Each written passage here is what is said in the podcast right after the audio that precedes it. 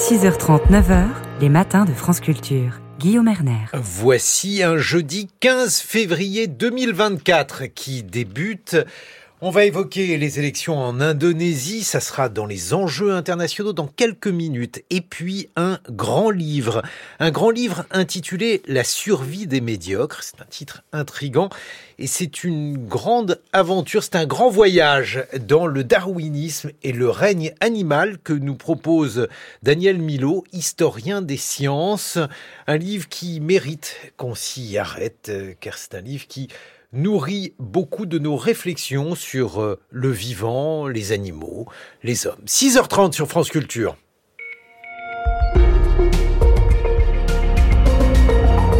Eh ben, ça sera le journal avec Margot Delpierre. Bonjour Margot. Bonjour Guillaume, bonjour à tous. Le sud du Liban a vécu hier l'une des pires journées depuis le 7 octobre et le début de la guerre entre Israël et le Hamas. Israël a lancé des frappes meurtrières en représailles à des tirs qui ont tué une soldate.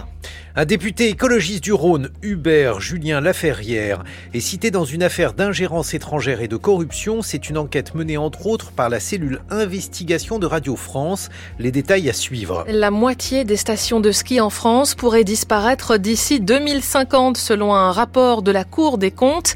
Exemple en Haute-Savoie. La pression est toujours plus forte de la part de la communauté internationale sur euh, Israël. L'Australie, le Canada et la Nouvelle-Zélande, à leur tour, mettent en garde le gouvernement de Benjamin Netanyahou contre une opération catastrophique, disent-ils, à Rafah, dans le sud de Gaza. Le conflit touche aussi le sud du Liban, où les affrontements entre l'armée israélienne et le Hezbollah sont quasi quotidiens. Depuis quatre mois, ils ont fait plus de 200 morts. Et hier, une roquette en provenance du Liban a tué une militaire israélienne, entraînant une riposte massive de l'État hébreu. Bilan, au moins neuf morts selon des sources libanaises. C'est l'une des journées les plus meurtrières pour le Liban depuis le 7 octobre. Noé Pignède a pu joindre des civils dans les zones bombardées par Israël. Les frappes meurtrières ont visé plusieurs villages du sud du Liban. Sur cette vidéo hier soir, c'est une maison de Nabatieh à 20 km de la frontière qui vient d'être prise pour cible. Les secouristes tentent de sortir des corps coincés sous les décombres. Renoir, 52 ans, était à une centaine de mètres de la frappe. Soudain, la terre a tremblé. Puis il y a eu l'explosion et les flammes. J'étais désorientée. J'ai senti l'odeur de la poudre. Je n'ai pas de mots. Il faut que ça s'arrête. On n'en peut plus. Mohamed était dans son épicerie juste en face. L'échoppe a été soufflée par l'explosion. Mes vitres se sont brisées et la pauvre famille en face, leurs enfants sont morts. C'est vraiment effrayant. Mais malgré l'intensification des affrontements entre le Hezbollah et Israël autour de chez elle, Hala refuse de quitter sa maison. Au sud du Liban, on est habitué aux attaques israéliennes. Ils ont toujours voulu s'emparer de nos terres. Nous refusons d'être tués ou occupés. Donc nous allons résister pour continuer de vivre ici. La dernière guerre entre le Hezbollah et Israël en 2006 avait tué plus de 1000 civils libanais. 18 ans plus tard, les habitants du sud craignent que leur région sombre à nouveau dans une guerre meurtrière. Beyrouth, Noé Pignette, France Inter. Noé Pignette pour France Inter et France Culture. Des centaines de personnes se sont rassemblées hier devant la Cour pénale internationale de l'AE, venue parfois d'Israël. Ses proches d'otages, toujours retenus dans la bande de Gaza, veulent demander à la Cour des poursuites pour crimes contre l'humanité à l'encontre des chefs du Hamas. Joe Biden évoque une tragédie hier à Kansas City. Une personne a été tuée, 21 blessées dans cette ville du centre des États-Unis. Il y a eu des tirs pendant la parade des Chiefs après leur victoire victoire au Super Bowl, la grand-messe annuelle du football américain. Trois personnes ont été interpellées. Le président démocrate appelle une fois de plus le Congrès à légiférer pour euh, endiguer la violence par arme à feu dans le pays. 6h33 sur France Culture, la suite du journal de Margot Delpierre. Un député français a-t-il servi les intérêts du Qatar au sein de l'Assemblée nationale? C'est la question que pose l'enquête menée conjointement par Forbidden Stories, Le Monde et la cellule investigation de Radio France. Elle montre qu'Hubert Julien Laferrière, député écologiste du Rhône, était en contact avec un politologue proche des frères musulmans et incarcéré depuis octobre dernier. Ce dernier aurait même rémunéré le parlementaire pendant près d'un Frédéric Métézo. Pour bien comprendre cette affaire, il faut remonter au licenciement de Rachid Embarki il y a un an, l'ex-présentateur de BFM TV, qui avait diffusé à l'insu de sa hiérarchie des séquences servant des intérêts étrangers. À l'époque, il désigne un commanditaire, le lobbyiste Jean-Pierre Dution, qui reconnaît aujourd'hui l'avoir payé pour cela. La chaîne avait porté plainte, tous les deux ont été mis en examen pour corruption, mais les enquêteurs ont aussi découvert que Jean-Pierre Dution était en affaire avec le politologue Nabil Enna Nasri, un proche du Qatar et de l'idéologie des frères musulmans. En 2021 et 2022, Enasri et Dution ont sollicité le député Hubert Julien Laferrière pour qu'il prenne des positions favorables au Qatar. Selon nos informations, Nabil Enasri aurait payé Jean-Pierre Dution 7500 euros par mois et plusieurs éléments laissent penser qu'il aurait aussi rémunéré Hubert Julien Laferrière. Le député aurait perçu 5000 euros mensuels pendant près d'un an. L'argent provenait du Qatar. Nabil Nasri est incarcéré, mis en examen pour corruption et trafic d'influence d'agents publics. Son avocat n'a pas souhaité répondre à nos questions, tout comme Hubert Julien Laferrière et son avocate. Le député bénéficie de son immunité parlementaire, il n'est pas mis en examen. Nicolas Sarkozy s'est aussitôt pourvu en cassation. L'ancien chef de l'État a été condamné hier en appel à un an d'emprisonnement, dont six mois avec sursis dans l'affaire Big Malion, celle sur les dépenses excessives de sa campagne présidentielle perdue de 2012. Ce pourvoi en cassation suspend la condamnation d'hier, une peine cependant inférieure à celle prononcée en première instance.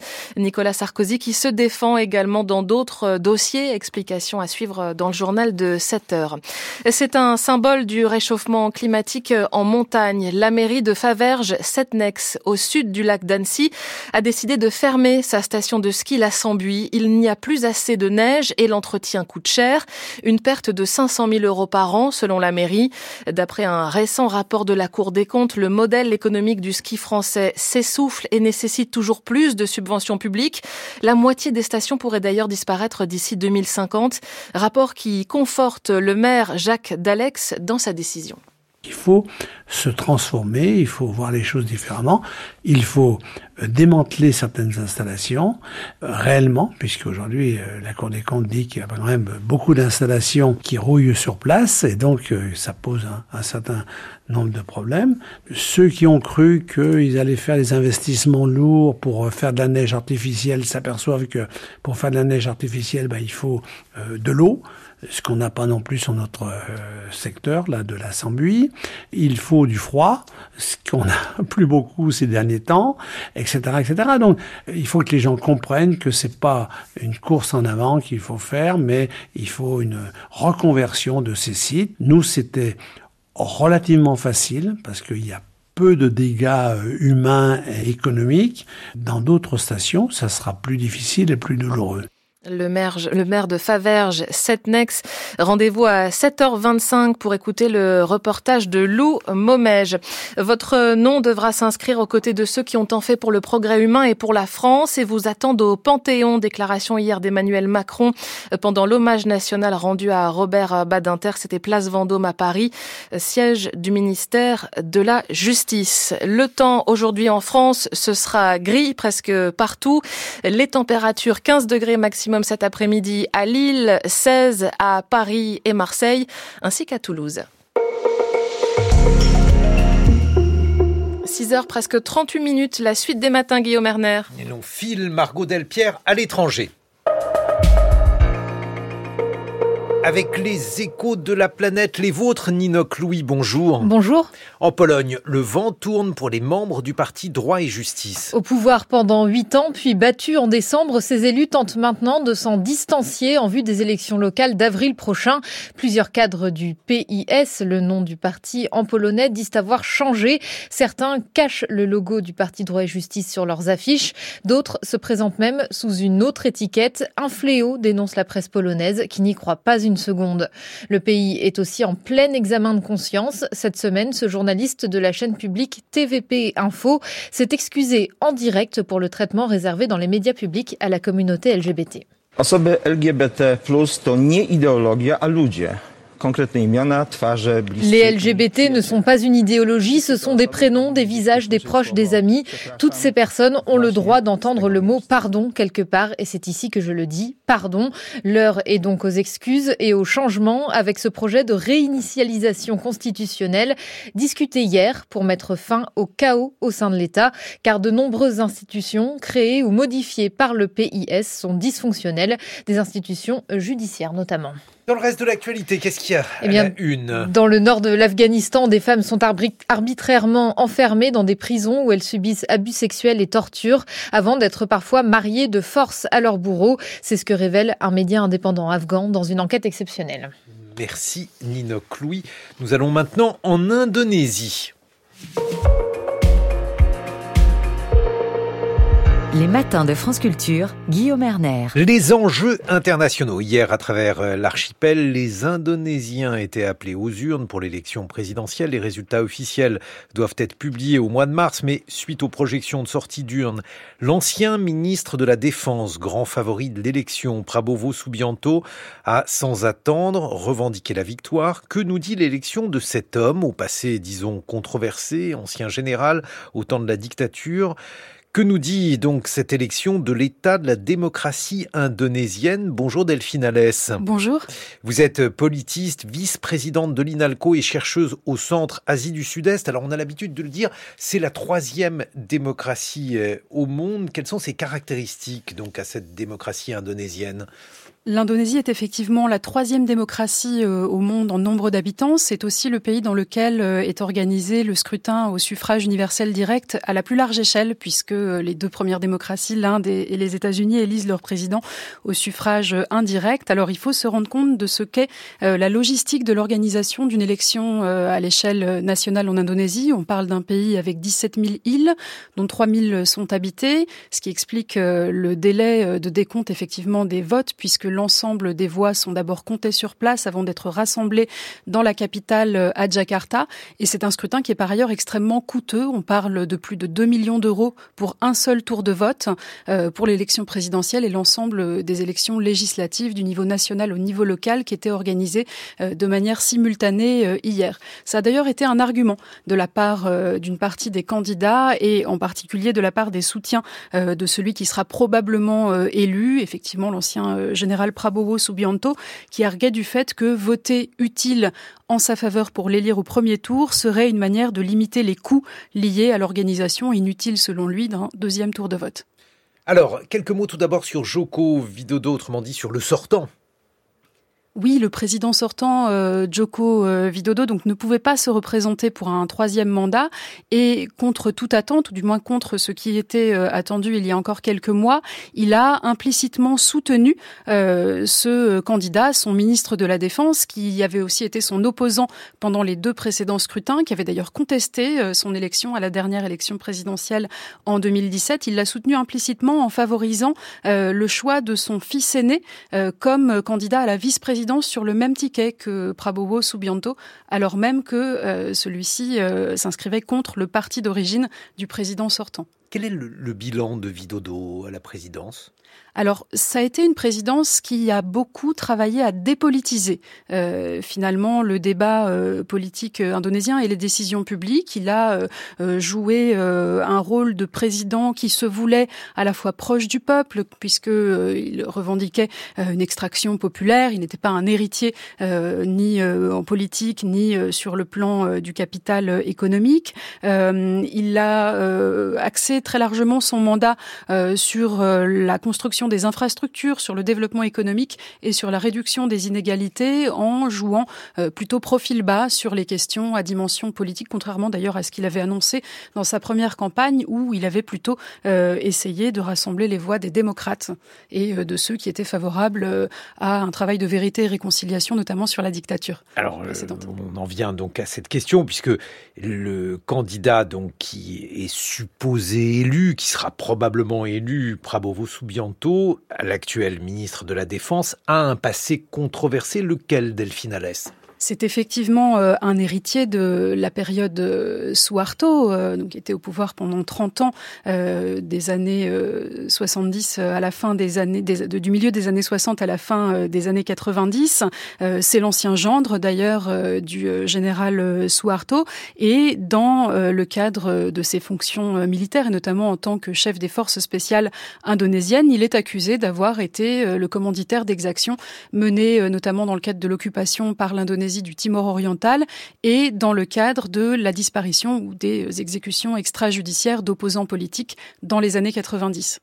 Comment expliquer euh, le fait qu'il serait élu au conditionnel? Il y avait d'autres candidats, l'ancien gouverneur de Jakarta et euh, l'ancien gouverneur de Java Centre qui euh, auparavant avait soutenu Joko Widodo, donc le président sortant Delphine Alès. Et qui était lui-même d'ailleurs un ancien opposant à la dictature de Suharto. Alors Prabowo Subianto n'est pas exclusivement élu sur une image d'homme fort comme on pourrait le penser, il a au contraire beaucoup travaillé dans le cadre de cette campagne à adoucir euh, son image, à se rapprocher euh, du peuple euh, pour faire oublier ses origines élitistes, voire oligarchiques. il a beaucoup travaillé aussi sur son image d'homme d'État et il a finalement réussi dans le cadre de cette campagne à apparaître comme le candidat le plus crédible parmi les trois qui s'offraient au scrutin des Indonésiens. Et puis ce qui a énormément joué, et on a bien vu le moment où il a vraiment pris de l'avance dans les sondages euh, préélectoraux, c'est le moment où le président, encore une fois, lui a apporté son soutien implicite en favorisant euh, le choix de son fils comme candidat à la vice-présidence. Donc ça, ça a beaucoup joué, même si c'est encore une fois très étonnant, ça signifie aussi que Joko Widodo est encore très populaire. Il est extrêmement populaire euh, à la sortie de ses deux mandats. Il a réussi à conserver effectivement cette image de président soucieux, en particulier du développement économique et de la réduction des inégalités. Un documentaire Dirty Vote a été diffusé sur YouTube dimanche dernier. Il a pesé Qu'est-ce qu'il raconte, euh, ce documentaire Delphine Alès Alors, c'est un documentaire euh, qui euh, s'attaque d'une certaine manière à toutes les pratiques occultes des candidats à l'élection présidentielle. Ils y passent tous, mais en particulier, bien évidemment, Prabowo Subianto, puisque le documentaire accuse le président sortant et son administration d'avoir utilisé des ressources publiques pour favoriser la candidature de Prabowo Subianto. Alors, ça s'inscrit dans une pratique qui est très courante, qui consiste à essayer d'orienter euh, les voix euh, ou de faire changer d'avis euh, la population indonésienne au dernier moment, à une très large échelle cette fois, puisque d'habitude c'est plutôt des pratiques artisanales qui consistent à essayer de promouvoir des candidats ou de corrompre les électeurs, par exemple à la sortie de la prière du matin, le jour du vote. Vous parlez de la prière, puisqu'on a l'habitude de dire que l'Indonésie est donc une grande démocratie, troisième pays démocratique au monde en termes de, population. Et puis, on a tendance à dire aussi que c'est le plus grand pays musulman du monde. Quelques mots à ce sujet. Est-ce que la religion a compté, compte dans cette élection? Alors c'est un facteur social qui est toujours important, euh, bien sûr, sur la scène politique indonésienne, mais la particularité de cette élection, peut-être par rapport aux précédentes, c'est que euh, le soutien des partis à dimension religieuse et des partis musulmans euh, ou islamistes en particulier était cette fois disséminé entre les trois candidats.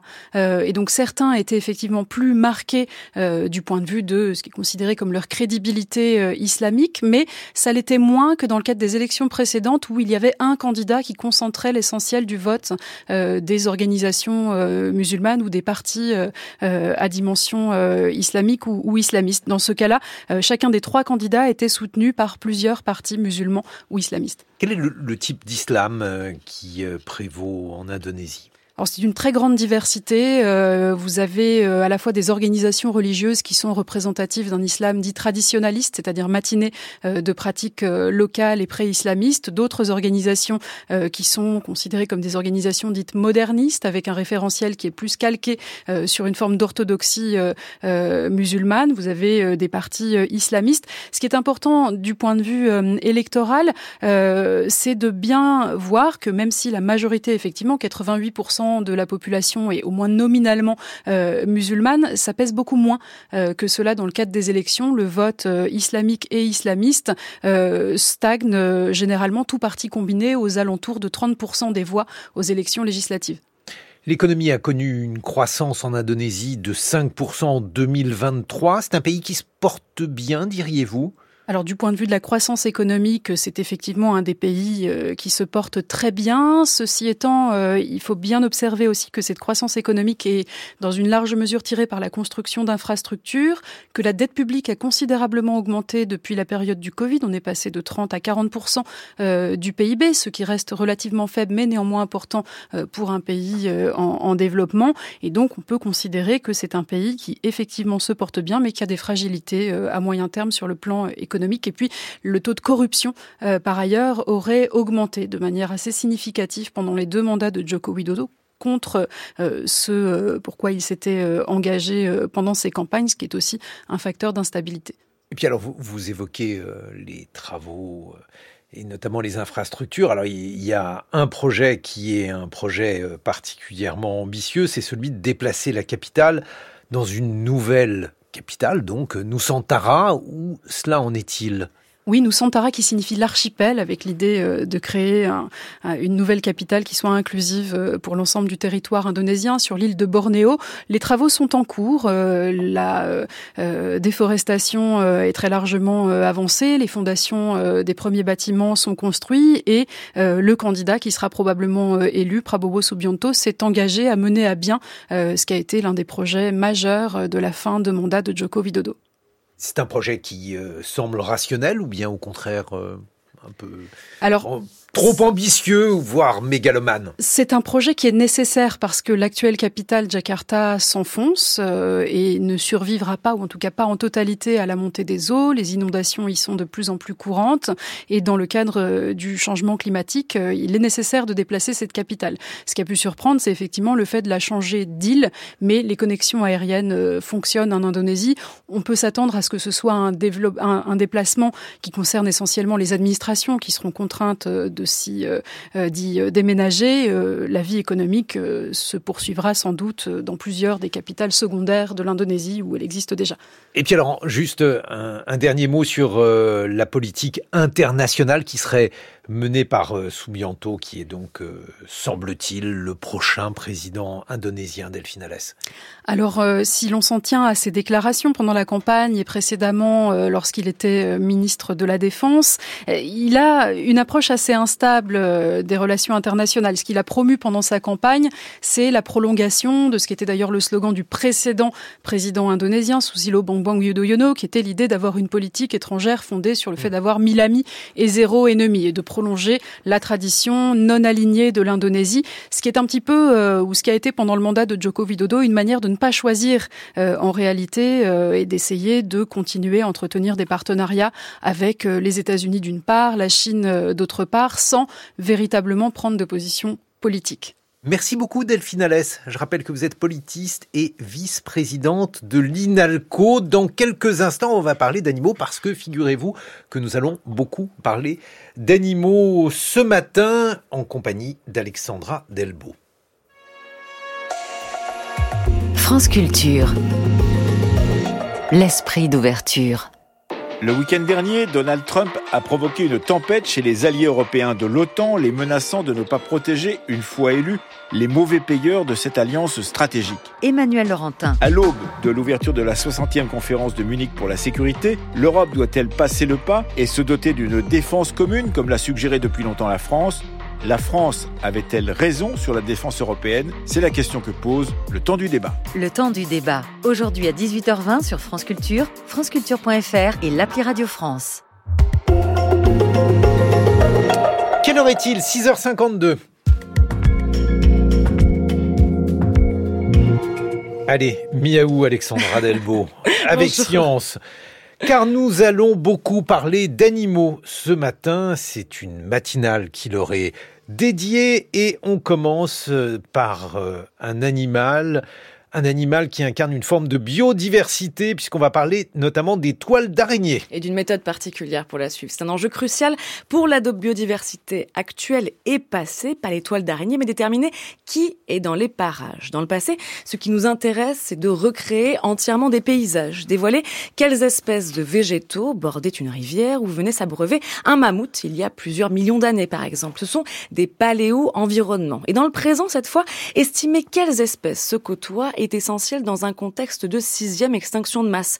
Les espèces disparaissent à vitesse grand V et nous manquons de moyens pour le quantifier. Parce que mener un inventaire en référençant chaque espèce à la main est long et fastidieux. Cela demande plusieurs jours entiers pour un seul espace et ça ne sera jamais totalement exhaustif. Donc l'idée est de gagner du temps. Ces dernières années, une méthode se développe pour scanner rapidement l'état de la biodiversité à un instant T. C'est l'ADN environnemental, des fragments de génome que n'importe quel être vivant laisse sur son passage, par exemple, autour de votre chaise, Guillaume, sur votre table devant vous, sur votre casque et sur votre thermos, il y a des traces de votre ADN et les biologistes agissent un peu comme des enquêteurs. Ils recherchent dans l'environnement les empreintes moléculaires de chacune des espèces. Jérôme Murienne est chercheur CNRS au Centre de recherche sur la biodiversité et l'environnement à Toulouse. Alors, faut imaginer que euh, l'ADN, il va se retrouver dans énormément de matrices. Donc, ça peut être euh, l'air, ça peut être euh, l'eau, ça peut être le, sol.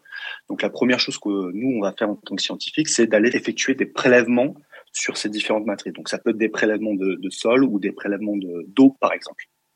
Ensuite, on va extraire cet ADN de retour au, au laboratoire et on va venir séquencer, c'est-à-dire lire certains fragments de cet ADN qu'on appelle les codes barres qui vont en fait être des fragments qui sont spécifiques de chacune euh, des espèces. Un peu de, de la même manière que la police scientifique utilise des fragments qui sont spécifiques des individus pour identifier les individus, nous, on va utiliser des fragments qui sont spécifiques des espèces et donc qui nous permettent d'établir en fait une, une liste des espèces qui sont présentes dans un environnement donné.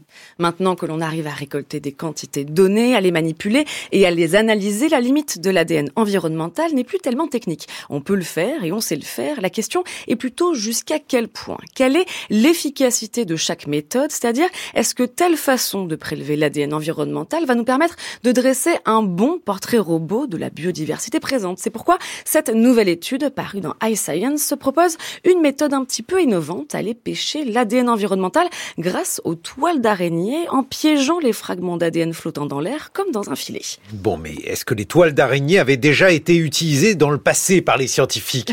Oui, Guillaume, ah, vous voyez que je réponds oui à vos questions. Oui. Je peux la reposer peut-être cette question. les toiles d'araignée avaient-elles déjà été utilisées par les scientifiques? Oui, une deuxième fois, Guillaume. Oui, pour identifier l'ADN des proies de ces araignées. L'année dernière, une autre étude a montré que l'on était capable de détecter un panel d'espèces mais la particularité de celle-ci, c'est d'avoir voulu tester l'efficacité de cette méthode. Et pour cela, les auteurs ont comparé des échantillons de toiles d'araignée à deux endroits distincts en Australie, dans un zoo ou dans une forêt, deux zones où l'on connaît les espèces qui y habitent. Et résultat, ça marche, ces toiles capturent fidèlement la biodiversité environnante. Ce qu'ils ont pu montrer, c'est qu'effectivement, il y avait des grandes différences dans l'ADN qui était détecté et dans la liste d'espèces qui étaient euh, fournies en fonction de l'origine des toiles d'araignée les toiles d'araignée qui étaient présentes en, forêt avaient des compositions différentes des toiles d'araignée qui étaient présentes euh, dans le zoo et que les espèces exotiques étaient uniquement euh, trouvées sur les, toiles d'araignée qui étaient présentes dans, le zoo. en gros, ce qu'ils ont pu démontrer, c'est que euh, bah, les toiles d'araignée étaient efficaces pour piéger un ADN qui était local et montrer des différences en termes de communauté. Ça signifie que depuis de nombreuses années, on sait que sur les matrices sol et eau, on a des approches qui sont tout à fait euh, utilisables et, fonctionnelles. Et plus récemment, on s'est vraiment intéressé sur la question de la disponibilité de l'ADN dans l'air. Et cette étude, ce qu'elle vient euh, démontrer, c'est que euh, l'ADN de l'air, qui ici sur cette étude se fait emprisonner sur des toiles d'araignée, est tout à fait utilisable pour euh, déterminer des communautés d'espèces. Il s'agit donc d'une preuve de concept. Les toiles d'araignée peuvent servir à capter de l'ADN environnemental de manière efficace à partir de l'air. Et cela ouvre de perspectives. Utiliser directement ces toiles lorsqu'elles sont elles aussi dans les parages. Mais plus largement, c'est une première étape vers le développement de filtres, passifs ou actifs, pour suivre la biodiversité et surtout son évolution au cours du temps. Bon, ça veut dire qu'il ne faut pas utiliser le plumeau pour euh, chasser les toiles d'araignée, faute de quoi l'ADN, etc. Merci Alexandra Delbo.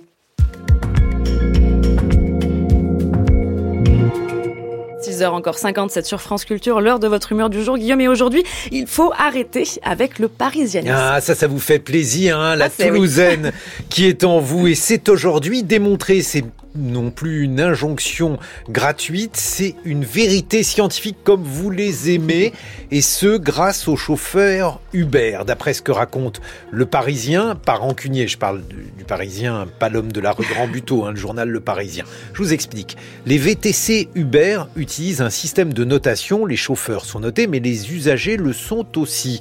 Et une bonne manière de comparer qui sont les Français les plus agréables. Alors si j'en crois l'article du Parisien, le pire c'est le Parisien, les plus agréables c'est tous les autres. C'est ainsi que les habitants de la capitale obtiennent la note de 4,81 sur 5. Alors vous allez me dire mais 4,81 sur 5 c'est pas mal, c'est pas une catastrophe. Oui mais dans la notation Uber c'est l'équivalent d'un 2 sur 20 parce que la plupart des chauffeurs Uber, par bonté d'âme ou par lassitude, ils mettent systématiquement 5 sur 5 à leurs clients. Donc les Parisiens sont de loin les pires sachant que les Toulousains ah. les habitants de Perpignan sont ceux qui s'en tirent le mieux.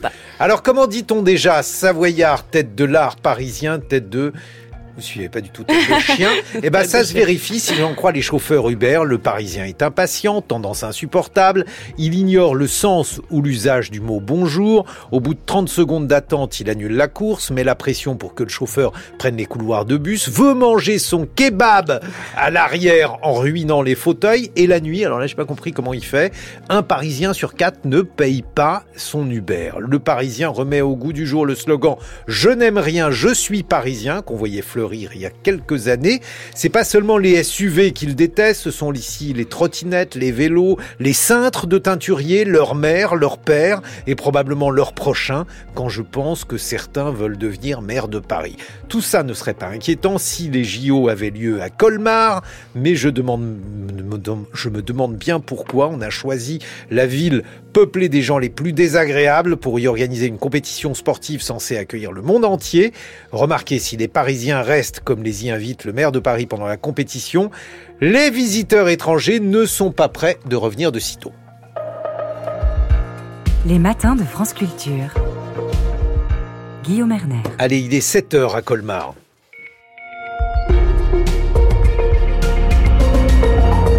Et c'est le journal d'Anne-Laure Chouin. Bonjour Anne-Laure. Bonjour Guillaume, bonjour à toutes et à tous. Nous reviendrons sur la condamnation en appel de Nicolas Sarkozy dans l'affaire Big Malion hier. Une peine de prison ferme, un peu allégée, mais suspendue par le pourvoi en cassation de l'ancien président de la République. Retour également sur la grève des contrôleurs de la SNCF ce week-end, un mouvement qui suscite particulièrement les commentaires. Nous évoquerons cette euh, nouvelle fusillade en pleine parade du Super Bowl aux États-Unis, mais aussi la saga judiciaire du Boléro de Ravel. Ce sera en fin de journal. Après cela, il y aura votre question du jour, Marguerite Caton. Et nous verrons comment imposer le pluralisme dans l'audiovisuel. Condamnation confirmée donc pour Nicolas Sarkozy dans l'affaire dite Big Malion. Hier après-midi, la Cour d'appel l'a condamné à un an de prison dont six mois ferme, une peine inférieure à celle prescrite en première instance, mais qui confirme la culpabilité de l'ancien président jugé pour avoir doublé sciemment le plafond des dépenses de sa campagne perdue de 2012 via un système de double facturation. Nicolas Sarkozy s'est immédiatement pourvu en cassation, ce qui suspend sa peine au pénal et présage d'un nouveau procès. Et cela va alourdir encore un calendrier judiciaire déjà bien chargé pour euh, l'ancien président de la République. On fait le point avec vous, Florence Thurm. Également condamné en appel à un an de prison ferme dans l'affaire dite des écoutes, l'affaire Paul Bismuth, Nicolas Sarkozy a engagé un autre pourvoi en cassation pour contester cette décision. Il n'a pas encore été examiné, mais devrait l'être prochainement.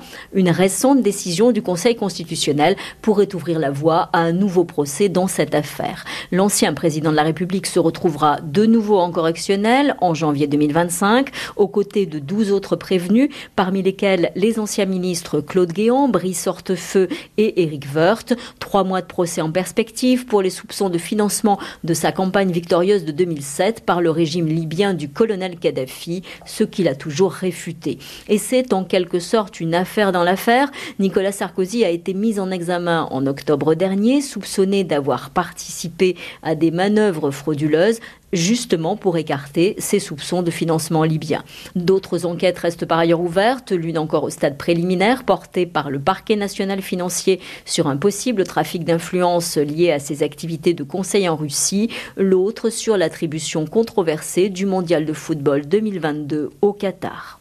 Un député français a-t-il justement servi les intérêts du Qatar au sein de l'Assemblée nationale? La cellule investigation de Radio France s'est penchée avec les médias Forbidden Stories et Le Monde sur le cas d'Hubert Julien Laferrière, député écologiste du Rhône, en contact avec un politologue proche des frères musulmans et incarcéré depuis octobre dernier. Ce dernier aurait rémunéré le parlementaire pendant près d'un an pour qu'il prenne des positions favorables au Qatar. On y reviendra en détail dans le journal de 8 heures. Le mouvement s'annonce suivi malgré tous les commentaires qu'il a suscités ces derniers jours. Ce week-end, donc, les contrôleurs de la SNCF sont appelés à faire grève par la CGT cheminot et Sudrail pour de meilleurs salaires et conditions de travail. Pour tenter euh, d'éviter le mouvement en plein chassé-croisé des vacanciers d'hiver, la direction de la SNCF avait brandi il y a quelques jours de nouvelles promesses. Plus précisément, Jean-Pierre Farandou avait promis d'accélérer la concrétisation d'anciennes promesses faites à la veille d'une autre menace de grève. C'était en Noël, à Noël de 2022. Mais cela n'a pas convaincu les contrôleurs qui devraient être 3 sur 4 à se déclarer grévistes. Un train sur deux euh, devrait tout de même circuler. La direction, Hakim Kasmi, dénonce un mouvement injustifiable à ses yeux. Si les trois quarts des contrôleurs sont en grève, c'est parce que les syndicats estiment que le compte n'y est pas.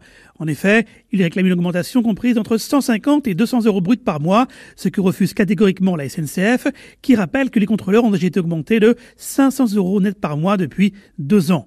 Un chiffre que conteste littéralement Fabien Villieu de Sudrail. Je peux vous dire que euh, les contrôleurs euh, n'ont pas eu, dans le cadre de la négociation annuelle obligatoire, une augmentation ni de 500 ni de 400. C'est une augmentation de 1,8%. Voilà, 1,8% dans une entreprise qui est très profitable. Je rappelle que la SNCF est l'entreprise ferroviaire la plus profitable d'Europe, donc c'est celle qui crée le plus de richesses dans les entreprises ferroviaires, bien plus que la Deutsche Bahn, bien plus que Trenitalia, et que au regard de tout ça, au regard de l'inflation, se pose la question de la répartition des richesses. Et effectivement, les contrôleurs réclament leur part du gâteau, et ils ont bien raison de le faire. Alors, en attendant, pour pouvoir faire rouler la moitié de ces TGV et de ces intercités ce week-end, la SNCF n'a pas hésité à recourir à des cadres volontaires pour remplacer une partie des contrôleurs qui seront en grève. La SNCF qui va donc privilégier ce week-end les destinations les plus demandées, à savoir les Alpes et les Pyrénées. C'est aussi là que les trains seront le plus remplis. Quant à ceux qui ne pourraient pas partir ce week-end, l'entreprise ferroviaire appelle que les clients seront remboursés à hauteur de 100%.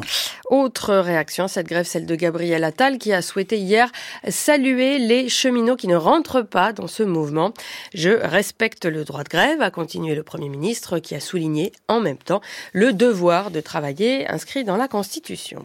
7h05 sur France Culture, la suite du journal d'Anne-Laure C'est un bilan moindre que d'autres fusillades aux États-Unis, mais une nouvelle tuerie a endeuillé la ville de Kansas City hier soir. Elle a eu lieu lors d'une parade très populaire célébrant l'équipe victorieuse du Super Bowl, les Chiefs, et a fait un mort et une vingtaine de blessés, dont une majorité d'enfants.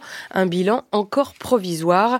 Trois personnes ont été interpellées et font l'objet d'une enquête. Ce genre de parade concentre toujours énormément d'habitants sous bonne escorte policière. Pourtant, à Washington, Sébastien Paour. Est-ce qu'ils espéraient voir Taylor Swift, la compagne de l'une des vedettes des Chiefs, Travis Kelsey Venait-il surtout applaudir le quarterback star de l'équipe, Patrick Mahomes? Les habitants de Kansas City étaient en tout cas très nombreux hier dans le centre-ville, peut-être un million d'après certains élus locaux. Des maillots rouges floqués des numéros 15 et 87 partout dans les rues pour voir passer les joueurs sur un bus à Impérial. Dans la foule sur les trottoirs, plus de 800 policiers, police de la ville et membres des agences fédérales. Mais à la fin du défilé, sur la place devant l'ancienne gare Union Station, transformée en musée et en galerie commerciale, des coups de feu les témoins disent qu'ils ont d'abord cru à un feu d'artifice avant de comprendre qu'il s'agissait de tirs à balles réelles. Trois personnes ont été arrêtées, dont un homme en jogging aux couleurs de l'équipe. Pour le maire de Kansas City, un jour comme ça, les gens ne devraient pas avoir à se souvenir de la menace des armes à feu. Le président Joe Biden a qualifié cette fusillade de tragédie et exhorté le Congrès à enfin légiférer pour agir contre la violence par arme à feu. On rappelle qu'il y a aux États-Unis plus d'armes que d'habitants. Israël persiste le pays s'apprête à lancer une puissante opération militaire à Rafah, malgré les mises en garde de la communauté internationale qui négocie toujours une trêve. Après les États-Unis, principal allié d'Israël, qui disent s'opposer à cette offensive sans garantie pour la sécurité des 1,5 million et demi de civils qui se terrent à Rafah, l'Australie, le Canada et la Nouvelle-Zélande ont mis à leur tour en garde le gouvernement Netanyahou contre une opération qu'ils jugent catastrophique. Israël Israël a par ailleurs lancé hier plusieurs frappes dans le sud du Liban qui ont fait au moins neuf morts en représailles à des tirs qui avaient tué une soldate israélienne. Au moins neuf mineurs sont piégés sous la terre après l'effondrement d'une mine d'or dans le nord-est de la Turquie. Une masse de terre de 10 millions de mètres cubes s'est répandue comme une coulée de lave. C'était mardi après-midi. Quatre personnes ont été arrêtées après cela. D'importants moyens de secours sont mobilisés, mais la tâche est très délicate. La terre serait chargée de produits toxiques, dont du cyanure, utilisé pour extraire l'or. Plusieurs euh, associations turques dénoncent le risque d'une catastrophe écologique et demande la fermeture de cette mine. La correspondance depuis Istanbul de Marie-Pierre Véraud. Ce n'est pas la première fois que cette mine d'or, située dans la région d'Erzincan, en Anatolie centrale, fait parler d'elle. En 2022, une fuite de cyanure avait conduit à l'arrêt de ces opérations et une forte amende, mais les extractions ont rapidement repris, la surface exploitée a même doublé et une ardoise fiscale était effacée. Un procureur avait alors dénoncé la corruption et les liaisons dangereuses entre les exploitants miniers et des notables locaux proches du pouvoir il a été arrêté. Cette fois-ci, les associations environnementales et l'association des médecins turcs notamment ne veulent pas laisser passer. Elles parlent d'un meurtre, tant apparaissent au grand jour l'absence de respect des normes de sécurité pour le personnel comme pour l'environnement, collusion, corruption, pollution, impunité. Cette nouvelle catastrophe est un peu le symbole des dérives turques dans le secteur minier. L'inquiétude porte également sur le risque de contamination de l'Euphrate qui coule à quelques centaines de mètres et irrigue la Syrie et l'Irak voisin. Les associations demandent la fermeture de la mine. Les actions de la société canadienne, qui en possède 80%, se sont effondrées. La Grèce va autoriser le mariage homosexuel et l'adoption d'enfants par des couples de même sexe aujourd'hui. Une réforme sociétale majeure apportée par le gouvernement conservateur et ce malgré une église orthodoxe toujours très influente et farouchement opposée à cette loi. Partons en Italie à présent, où les inégalités se creusent entre le nord et le sud, particulièrement les inégalités de santé. Selon un rapport qui vient de paraître, on vit en moyenne un an et demi de moins dans le sud de l'Italie que dans le centre et le nord du pays. Or, une réforme que s'apprête à mettre en œuvre le gouvernement Meloni, réforme dite de l'autonomie différenciée, qui va donner plus de pouvoir aux régions dans une série de domaines, y compris celui de la santé. Cette réforme, donc, pourrait encore aggraver le phénomène. Depuis notre correspondant Bruno Duvic. Un pays, deux systèmes de soins. C'est le titre du dernier rapport de la SFIMES, qui travaille au développement économique au sud de Rome. Pour la prévention du cancer, par exemple, les différences entre la pointe de la botte et le centre du pays sont abyssales. Luca Bianchi est le directeur général de la SFIMES. En Calabre, à peine 12% des femmes sont contactées par la région pour effectuer les visites nécessaires, contre 80% en Émilie-Romagne. En Italie, les sommes allouées aux régions pour la santé sont réparties par habitant. Le nord, plus peuplé, est gagnant, mais le sud, plus pauvre, a davantage de besoins, sans parler de la mauvaise gestion dans certaines zones méridionales. L'autonomie différenciée tend à aggraver ces fractures. Au moment du Covid, nous étions tous sur les balcons à plaider pour qu'on renforce le système de santé national. Hélas, l'égoïsme est de retour dans ce pays.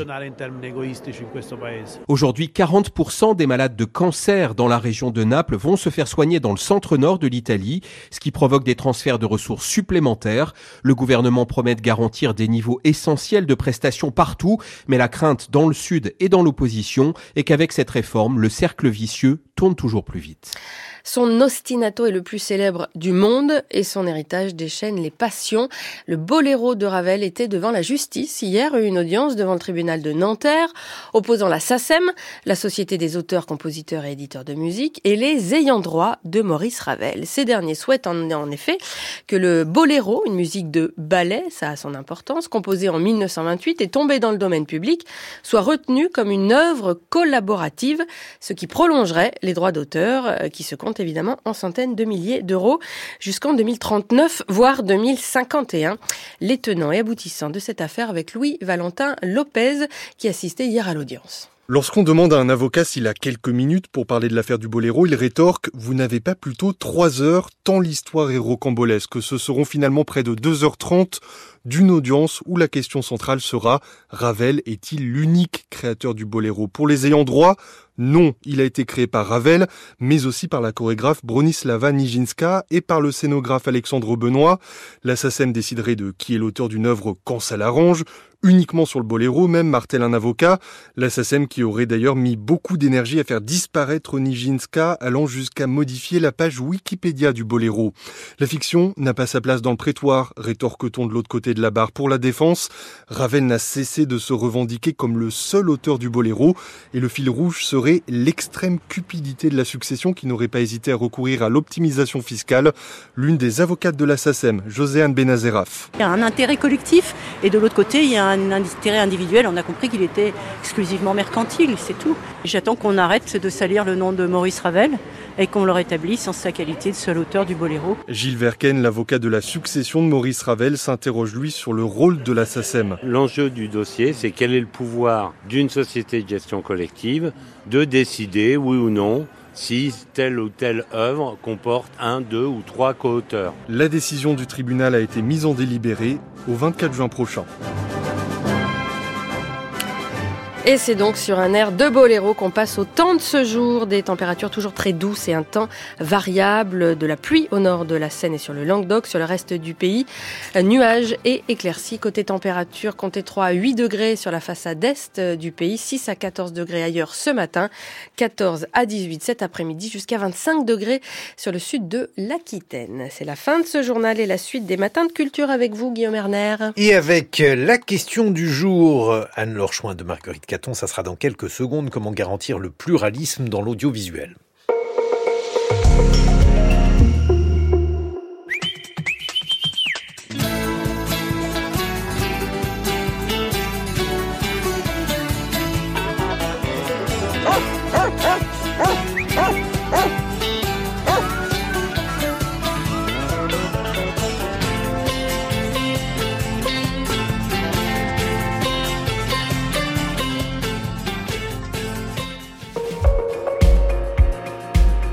6h30, 9h, les matins de France Culture. Guillaume Erner. Marguerite Caton, je vous salue. Bonjour Guillaume et bonjour à tous. L'ARCOM sommet d'appliquer la loi. L'ARCOM sommet d'appliquer la loi un moment historique, paraît-il. Voici en quelques mots le compte-rendu de la décision prise par le Conseil d'État mardi, deux ans après sa saisie par l'ONG Reporters sans frontières. L'ARCOM, l'ancien CSA, c'est l'autorité de régulation de la communication audiovisuelle et numérique. L'une de ses missions est de veiller au respect du pluralisme de l'information à la radio et à la télévision. Eh bien, elle s'exécute trop timidement aux yeux du Conseil d'État, notamment face à CNews. Bonjour Benoît Huet. Bonjour. Vous êtes avocat au barreau de Paris, membre des groupes de travail des États généraux de l'information, co-auteur avec Julia Cagé de L'information est un bien public, publié au Seuil qui va ressortir en poche au mois d'avril. Une brève question préalablement, pourquoi le pluralisme s'impose-t-il aux chaînes de télévision et de radio et non aux titres de presse?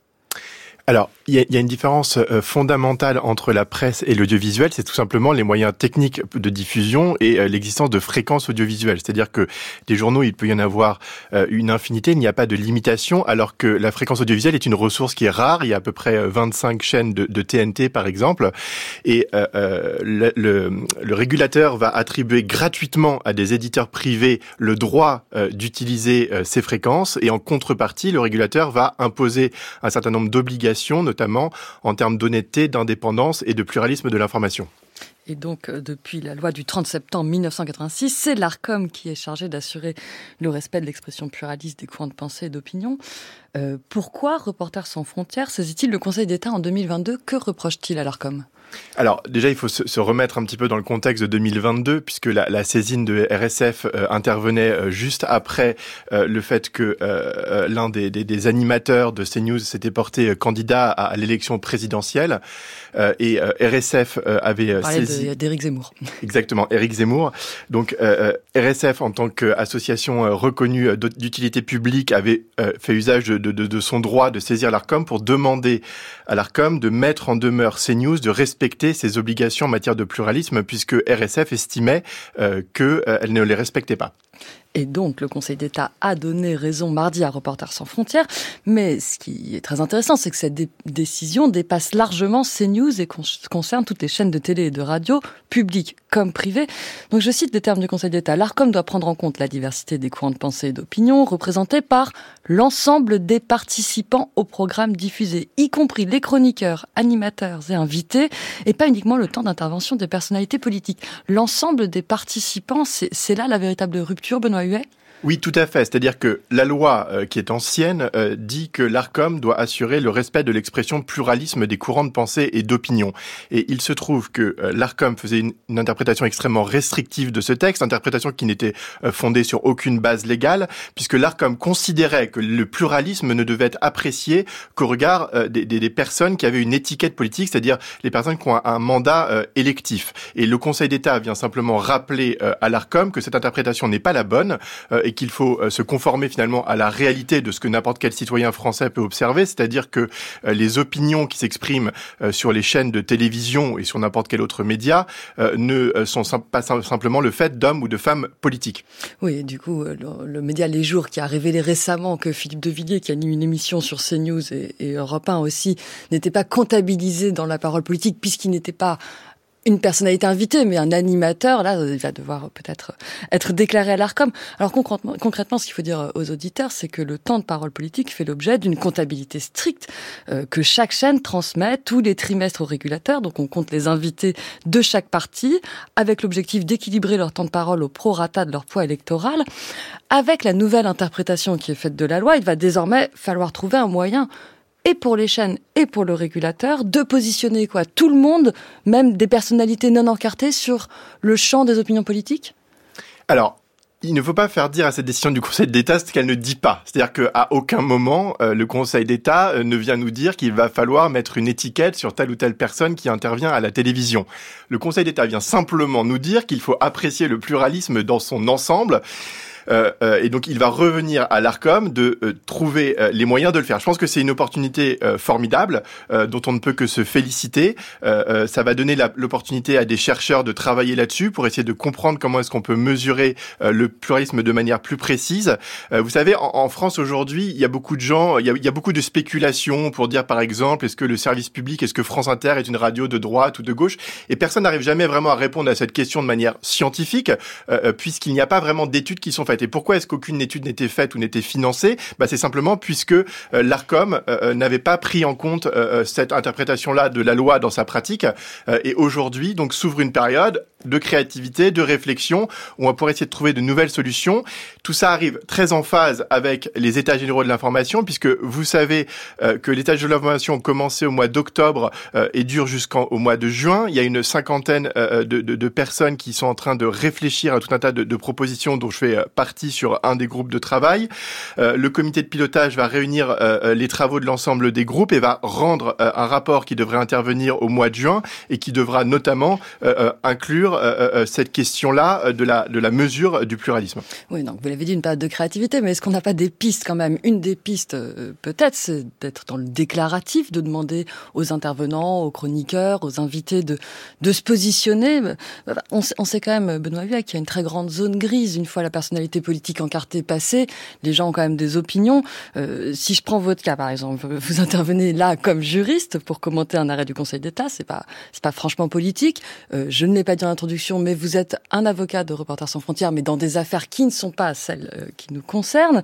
Mais si j'ajoute à l'équation d'un côté CNews, de l'autre le fait que vous écrivez avec Julia Cagé, qui est une personnalité publiquement engagée à gauche, on pourrait vous-même vous soupçonner d'être d'une sensibilité de gauche. Est-ce que vous, vous trouveriez juste d'être de, vous déclarer, enfin de déclarer une opinion politique, qu'elle soit comptabilisée et qu'on vous équilibre, nous, à France Culture, dans la question du jour?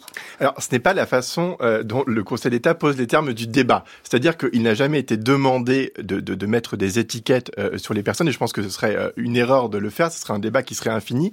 L'indice qui nous est donné peut-être vient du rapport du rapporteur public qui, qui a fait un excellent travail au Conseil d'État et qui nous dit que seuls les déséquilibres durables et manifestes révélant une intention délibérée des chaînes de favoriser un courant de pensée euh, devrait pouvoir être sanctionné. C'est-à-dire que ce que nous dit le rapporteur public ici, c'est que justement, il ne faudra pas forcément rentrer dans un travail du micro-détail sur chaque séquence d'émission, mais de prendre dans son ensemble le travail d'une chaîne, son, équilibre éditorial, et s'assurer qu'il ne vient pas être, devenir une chaîne euh, d'opinion, comme on peut le voir dans d'autres pays où il n'y a pas cette obligation de pluralisme. Puisque j'aurais quand même rappelé quelque chose qui me paraît important, c'est-à-dire que la loi française impose ce pluralisme. C'est-à-dire que quand on entend des gens qui viennent contester cette décision du Conseil d'État, on a l'impression qu'ils viennent contester finalement la loi elle-même. C'est-à-dire qu'ils estiment qu'en fait que les chaînes de télévision ne devraient pas être pluralistes. Et si c'était le cas, on arriverait au système américain type Fox News en fait où il y aurait des chaînes d'opinion revendiquées. Mais dans ce cas-là, il n'y a pas de raison que l'État français mette gratuitement à disposition une fréquence si c'est pour faire une chaîne d'opinion. Dans ce cas-là, ces news pourraient aller être diffusées sur le satellite de manière payante. Oui, oui, on comprend bien le raisonnement et on verra du coup dans six mois quand l'Arcom aura réapprécié le pluralisme de ces news, quelle nouvelle méthode émerge Merci beaucoup Benoît Huet. Je rappelle que vous êtes avocat au barreau de Paris, membre des groupes de travail des États généraux de l'information. 6h30, 9h, les matins de France Culture. Guillaume Erner. 7h23, Guillaume Erner, les titres de la presse. Eh bien, Marguerite, les Américains ont Taylor Swift. Nous, en France, on a Booba. C'est un autre genre de chanson. Son poids politique est tout, tout aussi important si l'on en croit Libération. La une de Libé dénombre les clashs, harcèlement, théorie complotiste propagée par Booba. C'est le grand dérapage érigé en figure de la lutte contre les arnaques en ligne. La méga star du rap au tweet hargneux et compulsif poursuit toujours le même objectif, écrit Libé, alimenter son business jusqu'à finir au tribunal. C'est un chef de meute.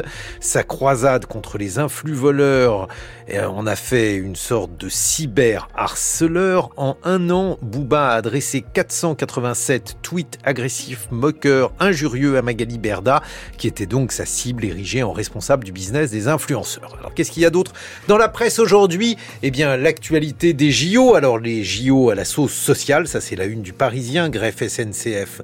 L'épreuve sociale avant les JO, à cinq mois des rencontres olympiques, au cœur des vacances scolaires, les syndicats font monter la pression à partir de vendredi un train sur deux devrait être supprimé. L'épreuve olympique consiste donc à tenter, peut-être même à réussir, qui sait, à calmer le jeu avant les Jeux.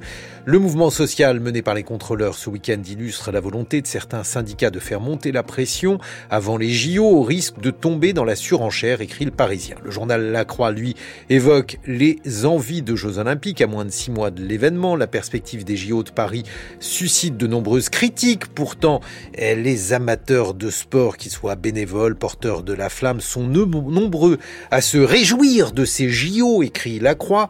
Le Figaro fait sa une sur ces stations de ski ski menacé par le manque de neige. Pas besoin de vous parler de la météo, même si nous sommes en février, ça sent le printemps. Le journal L'Opinion, lui, titre sur la défense européenne et si on partageait notre arme nucléaire face à la menace d'un retour de Donald Trump, la France devrait sortir de son isolement, réviser sa doctrine de dissuasion en lui donnant une dimension plus européenne. C'est le même thème. Hein. La une des échos, défense, le réveil européen. Les dépenses militaires de l'Europe connaissent une croissance sans précédent. Les États-Unis n'ont jamais mené une guerre seuls, répond le secrétaire général de l'OTAN à Donald Trump.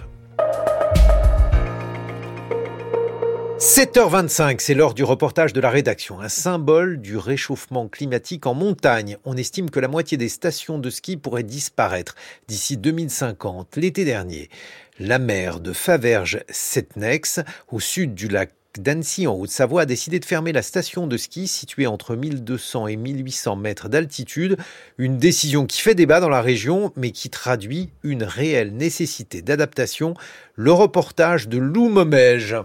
En ce mois de février, les sommets autour de Faverges oscillent plutôt entre le vert et le marron, humidifiés par la pluie et quelques rares traces de neige.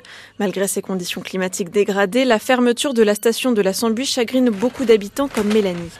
Une dégustation Elle tient la fromagerie du village. Bah, ça fait quelque chose parce que c'est vrai qu'on est beaucoup ici euh, à se dire bah, c'est là que mes enfants ont appris à skier. On a eu la chance de connaître ça, mais c'est vrai que ça fait quand même un petit, un petit pincement. Et puis surtout pour les familles qui sont là depuis longtemps, quoi, qui n'ont skié que là. À quelques kilomètres de là, la station est déserte, dans le brouillard, mais Cyril Michaud s'affaire dans son restaurant L'Avalanche. C'est l'un des cinq commerçants directement au pied de la Sambuie. Depuis la fermeture, il n'ouvre que les week-ends et n'embauche plus de saisonniers. Ah bah, C'est toujours un petit peu un crève-cœur hein, quand une activité s'arrête, euh, notamment euh, pour nous qui sommes en première ligne. Hein, quand on a un resto au pied des pistes de ski et qu'il n'y a plus de pistes de ski, on voit difficilement son avenir. On n'avait pas beaucoup de visu sur ce qui allait se passer sur cette saison d'hiver. Hein, déjà en termes d'enneigement, bien sûr, comme toutes les années, mais aussi en termes d'activité et d'animation, puisque euh, avec la station fermée, ça veut dire plus de luge, ça veut dire plus de sièges même en piéton. Donc euh, automatiquement, ça réduit le, le potentiel de clientèle qu'on pouvait avoir. Bien sûr, le ski serait pas possible là au mois de février, il n'y a aucun doute là-dessus. Mais euh, on a d'autres atouts et d'autres atouts où on a pris le virage depuis un petit moment avec la d'été, avec ces sièges qui pourraient être ouverts en piéton. La station vit déjà sans ski et près de 60% de son chiffre d'affaires se fait en été. C'est pourquoi, contre l'avis de la mairie, certains habitants veulent conserver des remontées mécaniques comme Jacques Laurent et son association Tous Ensemble pour la Sambuie. Dès qu'il fait beau, qu'il y a un petit peu de neige, il y a du monde, il y a des randonneurs euh, donc euh, qui viennent euh, pratiquer du ski de rando ou de la raquette quand il y a de la neige. Et l'été, il y a quand même aussi une fréquentation tout simplement de gens qui viennent pour se balader admirer sans forcément être des grands sportifs tous ces gens-là, euh, ils ont besoin effectivement de l'outil qu'est le télésiège pour pouvoir accéder à ce géosite magnifique qui est la combe de la Sambuie là-haut. Ici, tout le monde en convient, face au dérèglement climatique, il faut s'adapter. Une capacité inhérente au milieu montagnard, selon Laure Chapaz, directrice de l'Office du tourisme des sources du lac d'Annecy. Dans ces destinations terroirs, où on a une transmission de génération en génération de, la montagne, on sait s'adapter de manière un peu plus euh, rapide que d'autres environnements. Faut pas oublier que les anciens, ils vivaient en montagne pour le bien-être et pas forcément pour du divertissement et des activités, mais ils allaient à la montagne parce qu'ils avaient des problèmes respiratoires, parce qu'ils voulaient être au calme. Et on revient progressivement à cette pratique-là. Ici, je pense que les habitants sont armés pour affronter ce changement. À nous de transmettre un peu les bonnes pratiques vers une montagne un peu plus euh, respectueuse de l'environnement sans intervention de l'humain. Le loueur de ski de la Sambuie, Yann-Olivier Henry, a d'ailleurs complètement repensé son activité. Ne pouvant plus exercer en magasin au pied des pistes, il a investi dans un camion. À l'automne, je me suis dit qu'est-ce que je fais, comment je fais? Euh, le magasin n'étant plus viable et plus euh, fréquenté, je me suis dit les clients ne viendront plus, comment on va faire? Donc c'est moi qui vais aller à eux.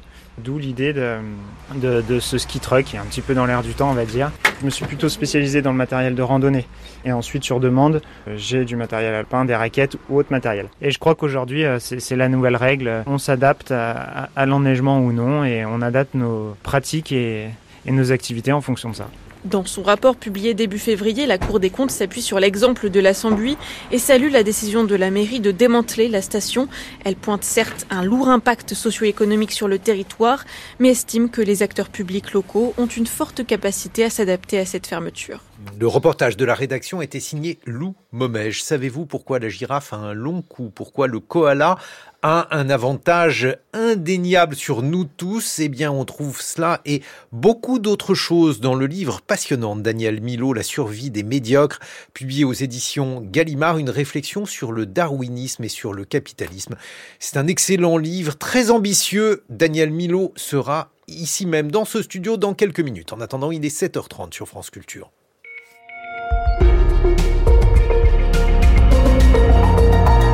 Que se passe-t-il? Eh bien, c'est le journal de l'écho d'Anne-Laure Chouin. Bonjour Anne-Laure. Bonjour Guillaume, bonjour à toutes et à tous. On s'intéresse ce matin à une loi revenue récemment sous les feux de l'actualité, la loi Egalim, dont il a été beaucoup question dans les blocages des agriculteurs ces derniers jours. Une loi issue des États généraux de l'alimentation de 2017, qui était censée à l'époque repenser la construction des prix agricoles en faveur des agriculteurs, en répercutant notamment leurs coûts de production. Entrée en vigueur en 2018, puis réactualisée en 2021 et 2023, ces trois lois EGalim ne sont toujours pas appliquées correctement par les partis, notamment les industriels et les distributeurs. Bonjour Valentin Bertrand. Bonjour Anne-Laure.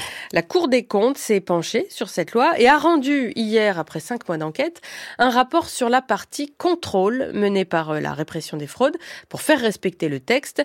Elle demande urgemment à l'État de euh, sanctionner les fraudeurs. C'est votre décryptage éco. Oui, jusque-là, les industriels pris en faute n'ont pas été sanctionnés, ils ont simplement été rappelés à l'ordre par les inspecteurs de la DGCCRF, la répression des fraudes.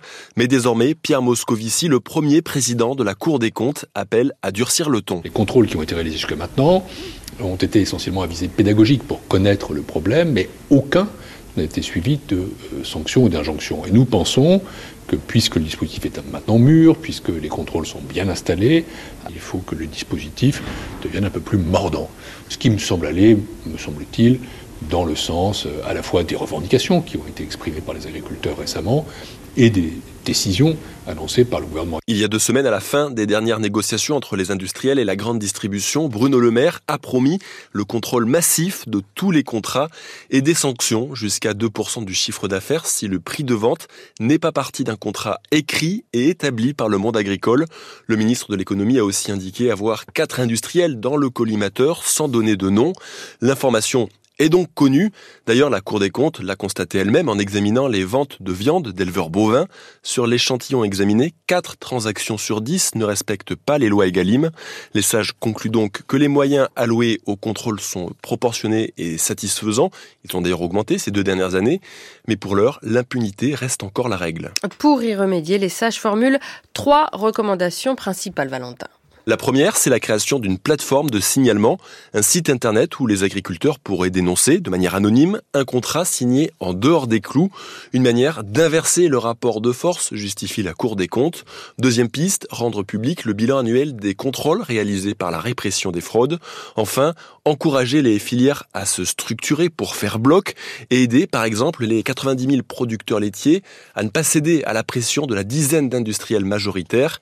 La fédération professionnelle pourrait aider les éleveurs à faire valoir leurs droits en leur fournissant notamment des contrats types en règle avec les lois Egalim. Merci Valentin Bertrand. On retrouve votre décryptage éco à la page du journal de l'écho sur le site de France Culture.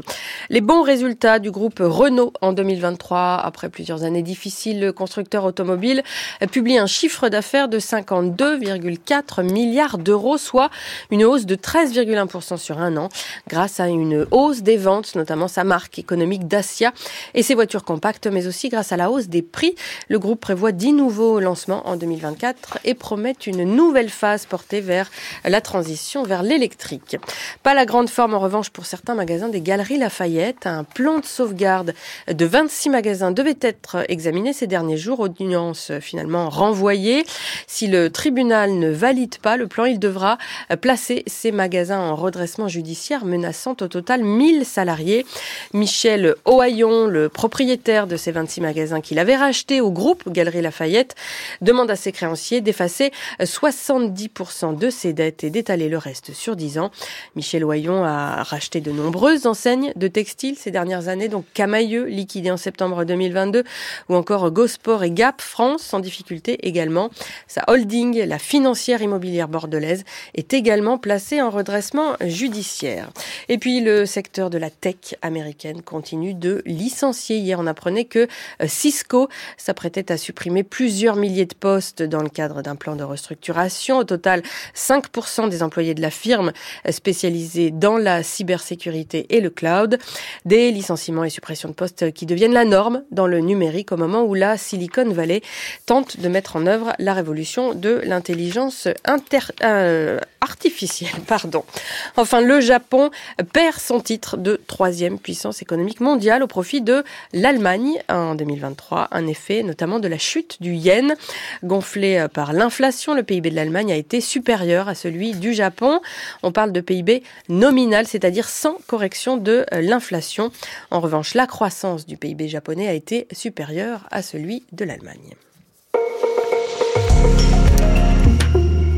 Dans le prochain journal, autrement dit à 8h, Anne-Laure, on se penchera sur le cas de ce député écologiste du Rhône, Hubert Julien Laferrière, soupçonné de corruption en faveur du Qatar. Euh, oui, par l'entremise d'un politologue proche des frères musulmans. C'est une enquête de la cellule d'investigation de Radio France avec le monde des Forbidden Stories.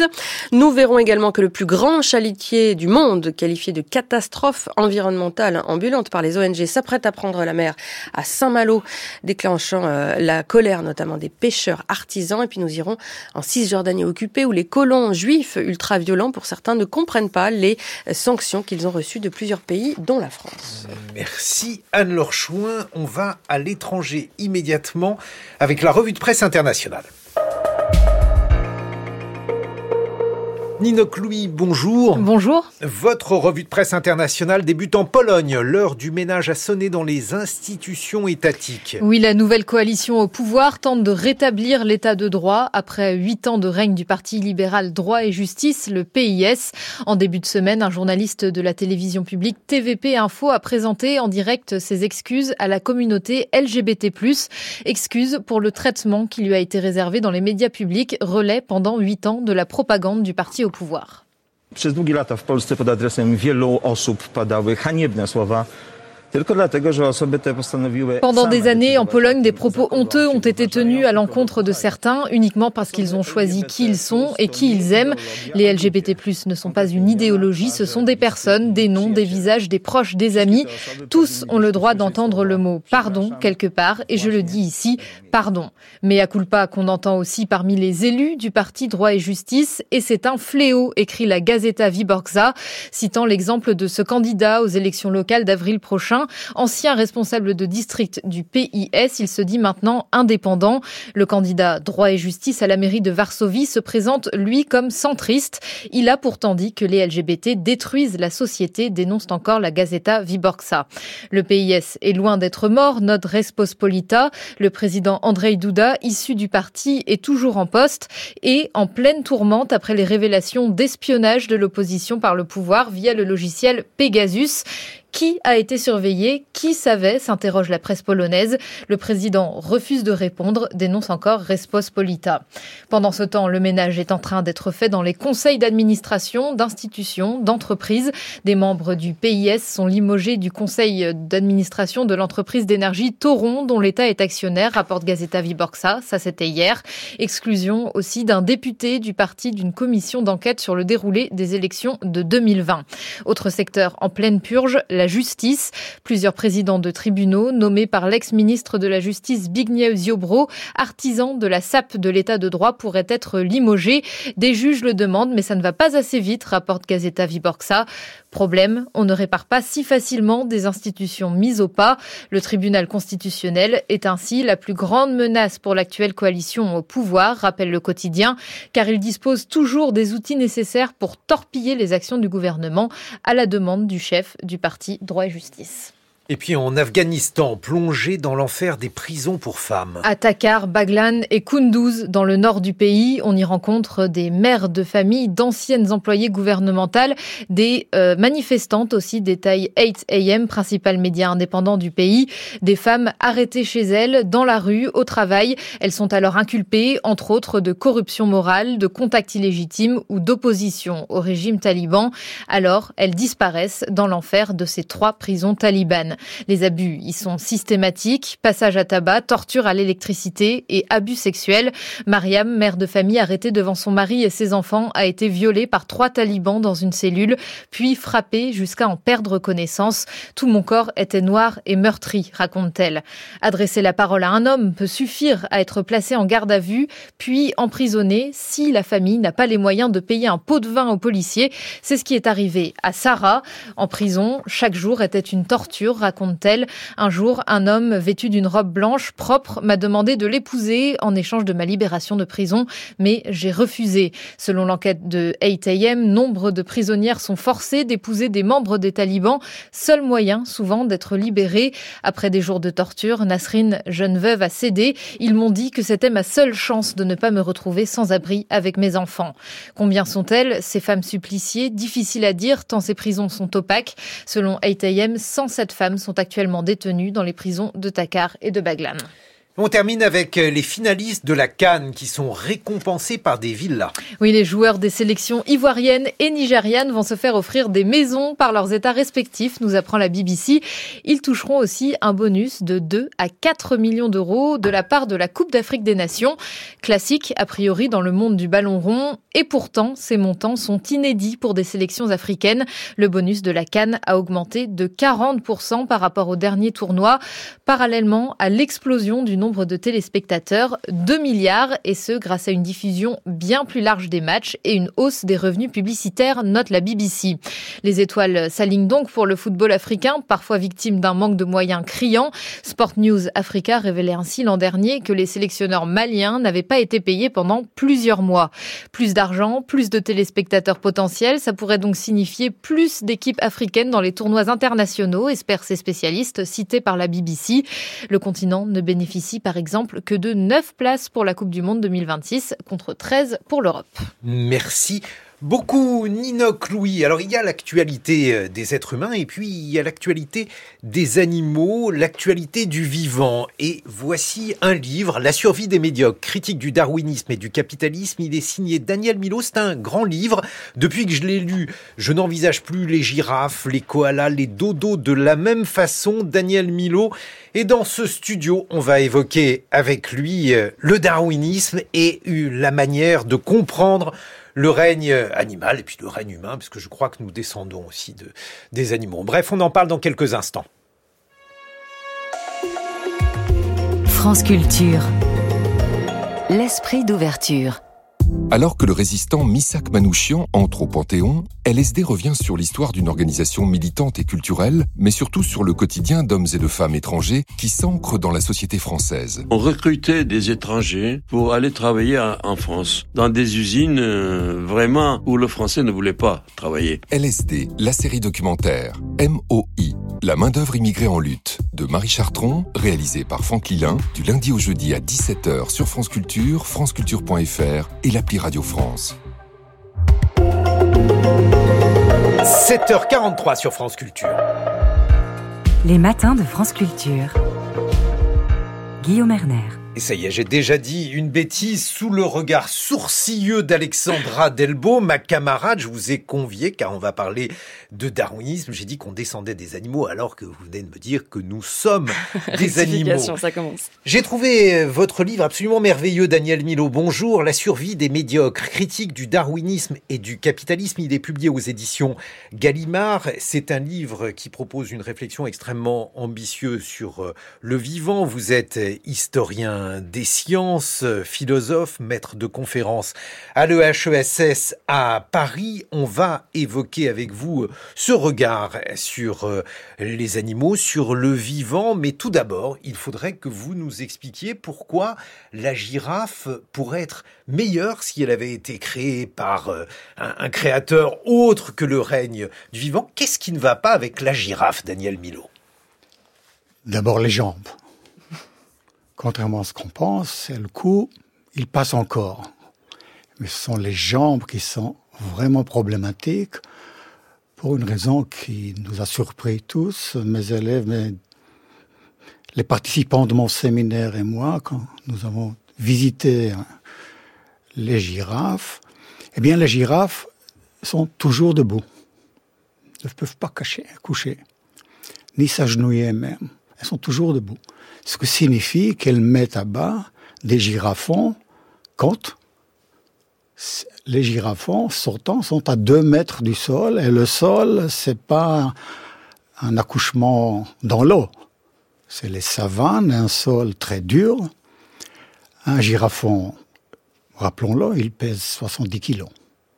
Il tombe la tête la première sur le sol. Ce qui est en termes d'ingénierie complètement absurde. Donc il tombe sur la tête. je trouve que c'est une des raisons pour lesquelles c'est un, cet animal magnifique, mais pas un génie. Parce que son cerveau doit être abîmé par un tel accouchement. Et la mortalité euh, des girafes, des girafons, est terrifiante. Le darwinisme, et pourquoi darwinisme et girafe?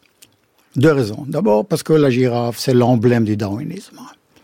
Quand on va à la grande galerie de l'évolution, on voit d'abord les girafes, et même cinq, énormes. Donc c'est l'emblème du darwinisme. Ça, c'est la première chose. le darwinisme et la biologie darwinienne en général, c'est la reproduction d'abord. On mesure le succès ou l'échec d'un animal, d'un organisme en biologie combien de progéniture vous avez. C'est tout. c'est le seul succès qui est quantifiable. Le reste, c'est très subjectif. Eh bien, quand que le moment le plus important de cette reproduction démarre par une telle catastrophe, c'est lamentable pour euh, le créateur. Sauf qu'il n'y a pas de créateur, comme nous le savons. Donc, là, la Ça, c'est disputé, mais en tout cas... C'est disputé, oui.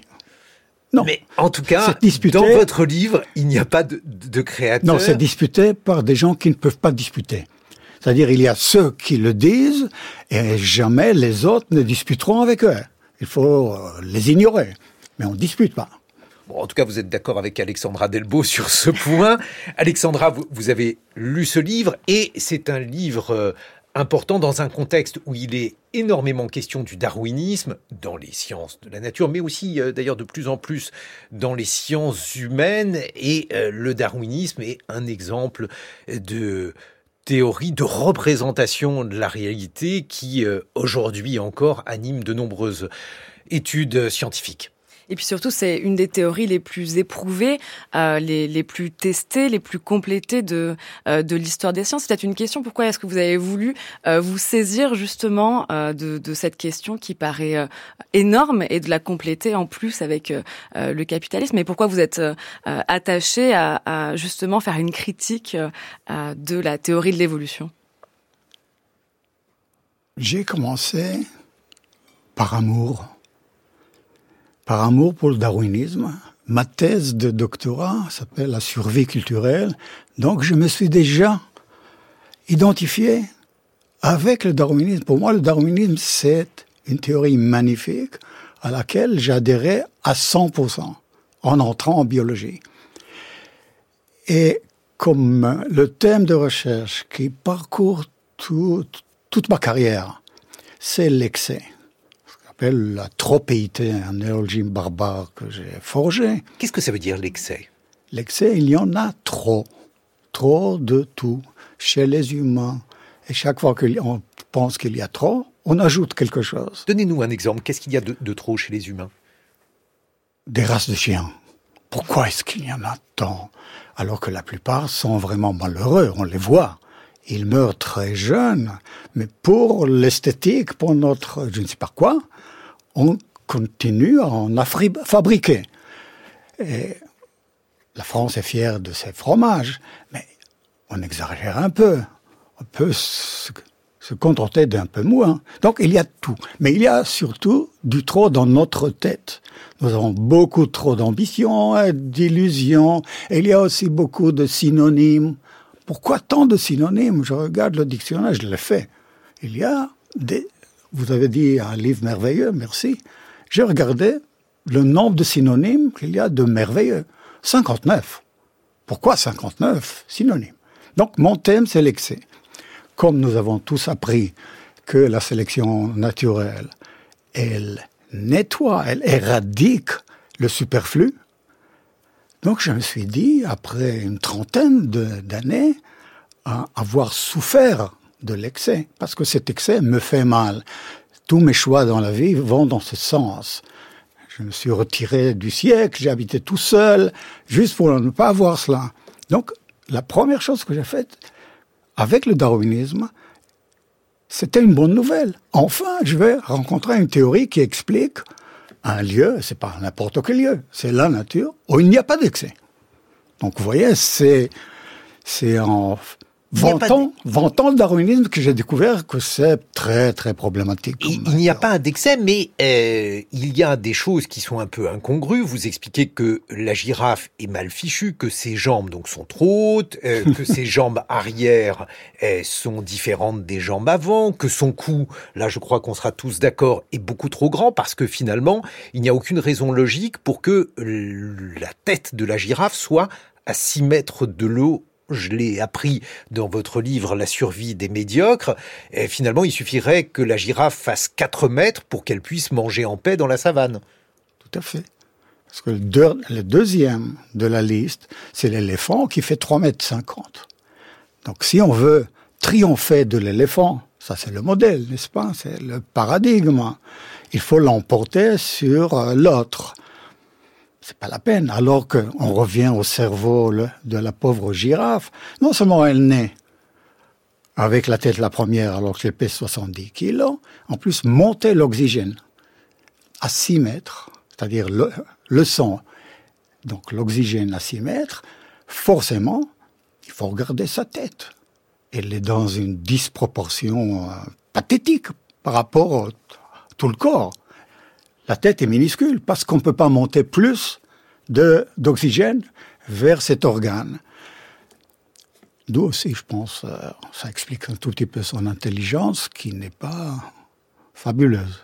Et donc, vous en venez finalement à euh, douter non pas du darwinisme, mais à douter de euh, la perfection naturelle, puisque finalement, la girafe pourrait avoir une tête à 4 mètres de haut, son cœur a un certain nombre de problèmes parce qu'il doit monter donc le, le, sang jusqu'en haut de, de cet animal, et finalement, la girafe est good enough, assez bonne euh, pour euh, la sélection naturelle. Et là, il faut que vous nous expliquiez ce que ça veut dire good enough. Pourquoi assez bonne, Daniel Milo Donc, reprenons la girafe. Quand apparemment vous avez une affection pour cet animal et vous n'êtes pas le seul. Vous n'êtes pas le seul. C'est un des animaux, n'est-ce pas? C'est un des chouchous de, des enfants qui ont des... C'est parce que c'est un animal magnifique, il faut bien le dire.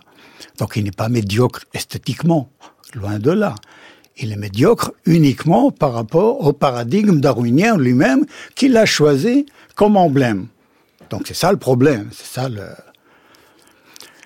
Donc pourquoi la girafe est good enough? Dans quel sens? C'est que, nonobstant tous ses défauts, et elle en a plein, cette girafe est devenue en voie d'extinction, mais en danger uniquement récemment. Donc c'est un animal qui a fait recette, qui était plutôt un blockbuster depuis des, millions d'années.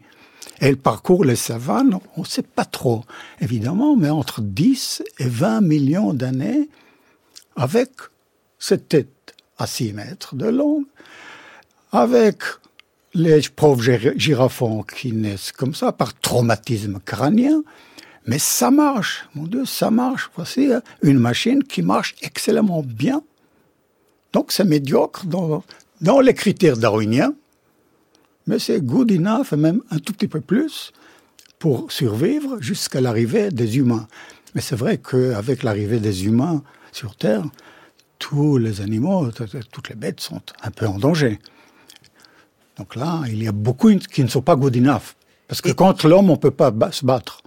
Et donc vous en venez à ce titre, la survie des médiocres, parce que finalement, la girafe, euh, qui euh, est cet animal aux défauts qu'on vient d'évoquer, est malgré tout suffisamment victorieuse pour être toujours présente parmi nous, alors même que les animaux de cette même famille, il ne reste que le copie, les autres euh, animaux de, la famille de la girafe se sont éteints euh, et donc euh, ont été moins aptes qu'elle à survivre à la sélection darwinienne.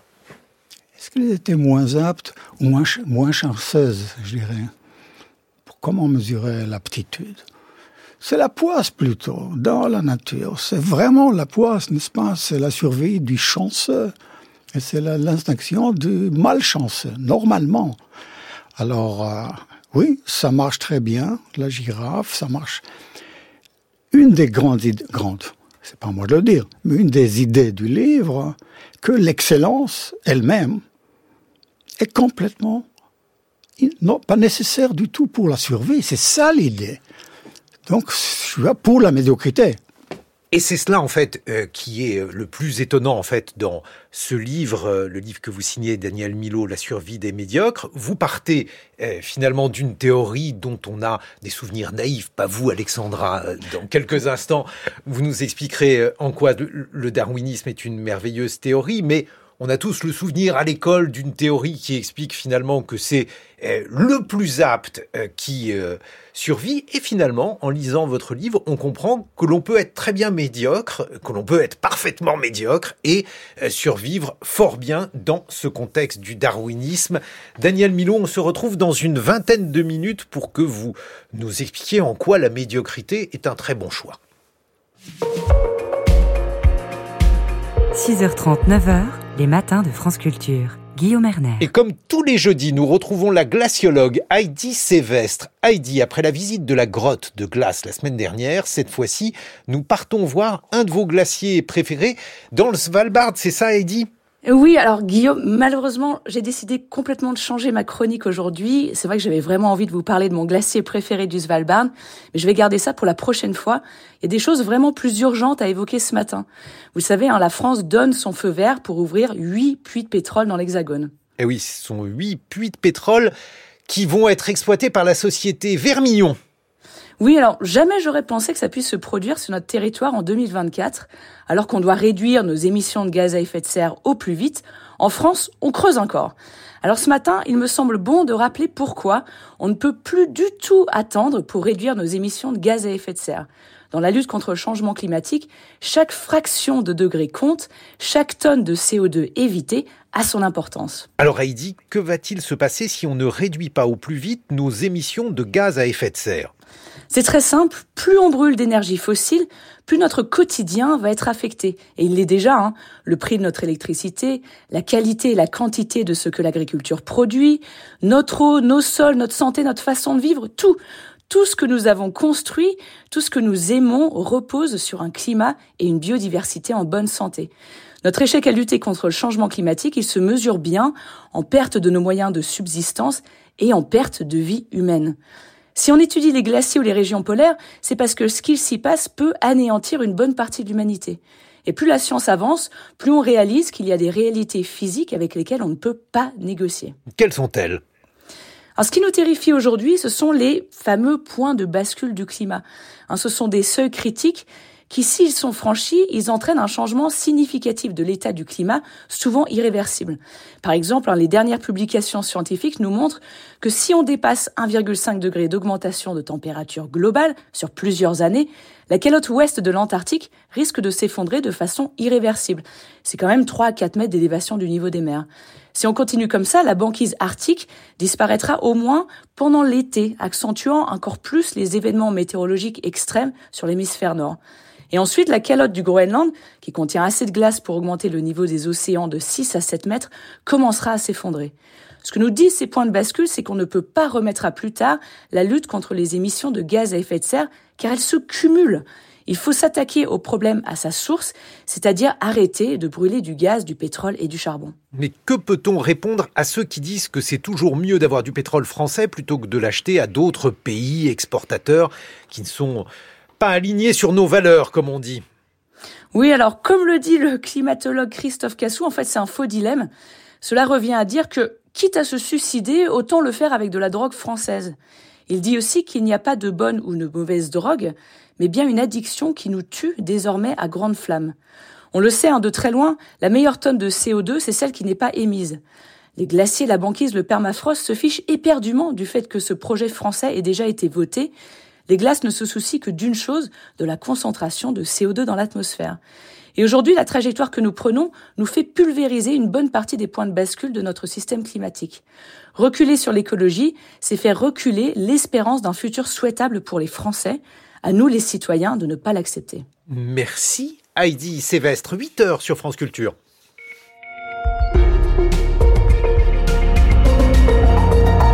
Et voici le journal de Margot Delpierre. Bonjour Margot. Bonjour Guillaume, bonjour à tous. Un député écologiste est cité dans une affaire d'ingérence étrangère et de corruption. Enquête menée par la cellule investigation de Radio France notamment, qu'on vous détaille dans une minute.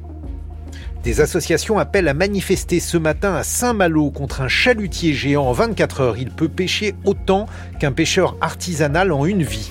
Reportage en Cisjordanie occupée où les violences sont devenues quotidiennes. La France sanctionne 28 colons israéliens. Et dans son billet politique à 8h15, Jean Lémarie reviendra sur la condamnation en appel de Nicolas Sarkozy dans l'affaire Big Malion. Les Français sont-ils blasés?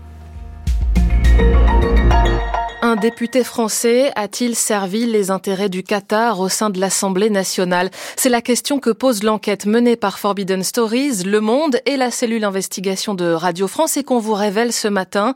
Elle montre qu'Hubert Julien Laferrière, député écologiste du Rhône, était en contact avec un politologue proche des frères musulmans qui est aujourd'hui incarcéré. Ce dernier aurait même rémunéré le parlementaire pendant près d'un an. Bonjour Frédéric Mettezo. Bonjour à tous.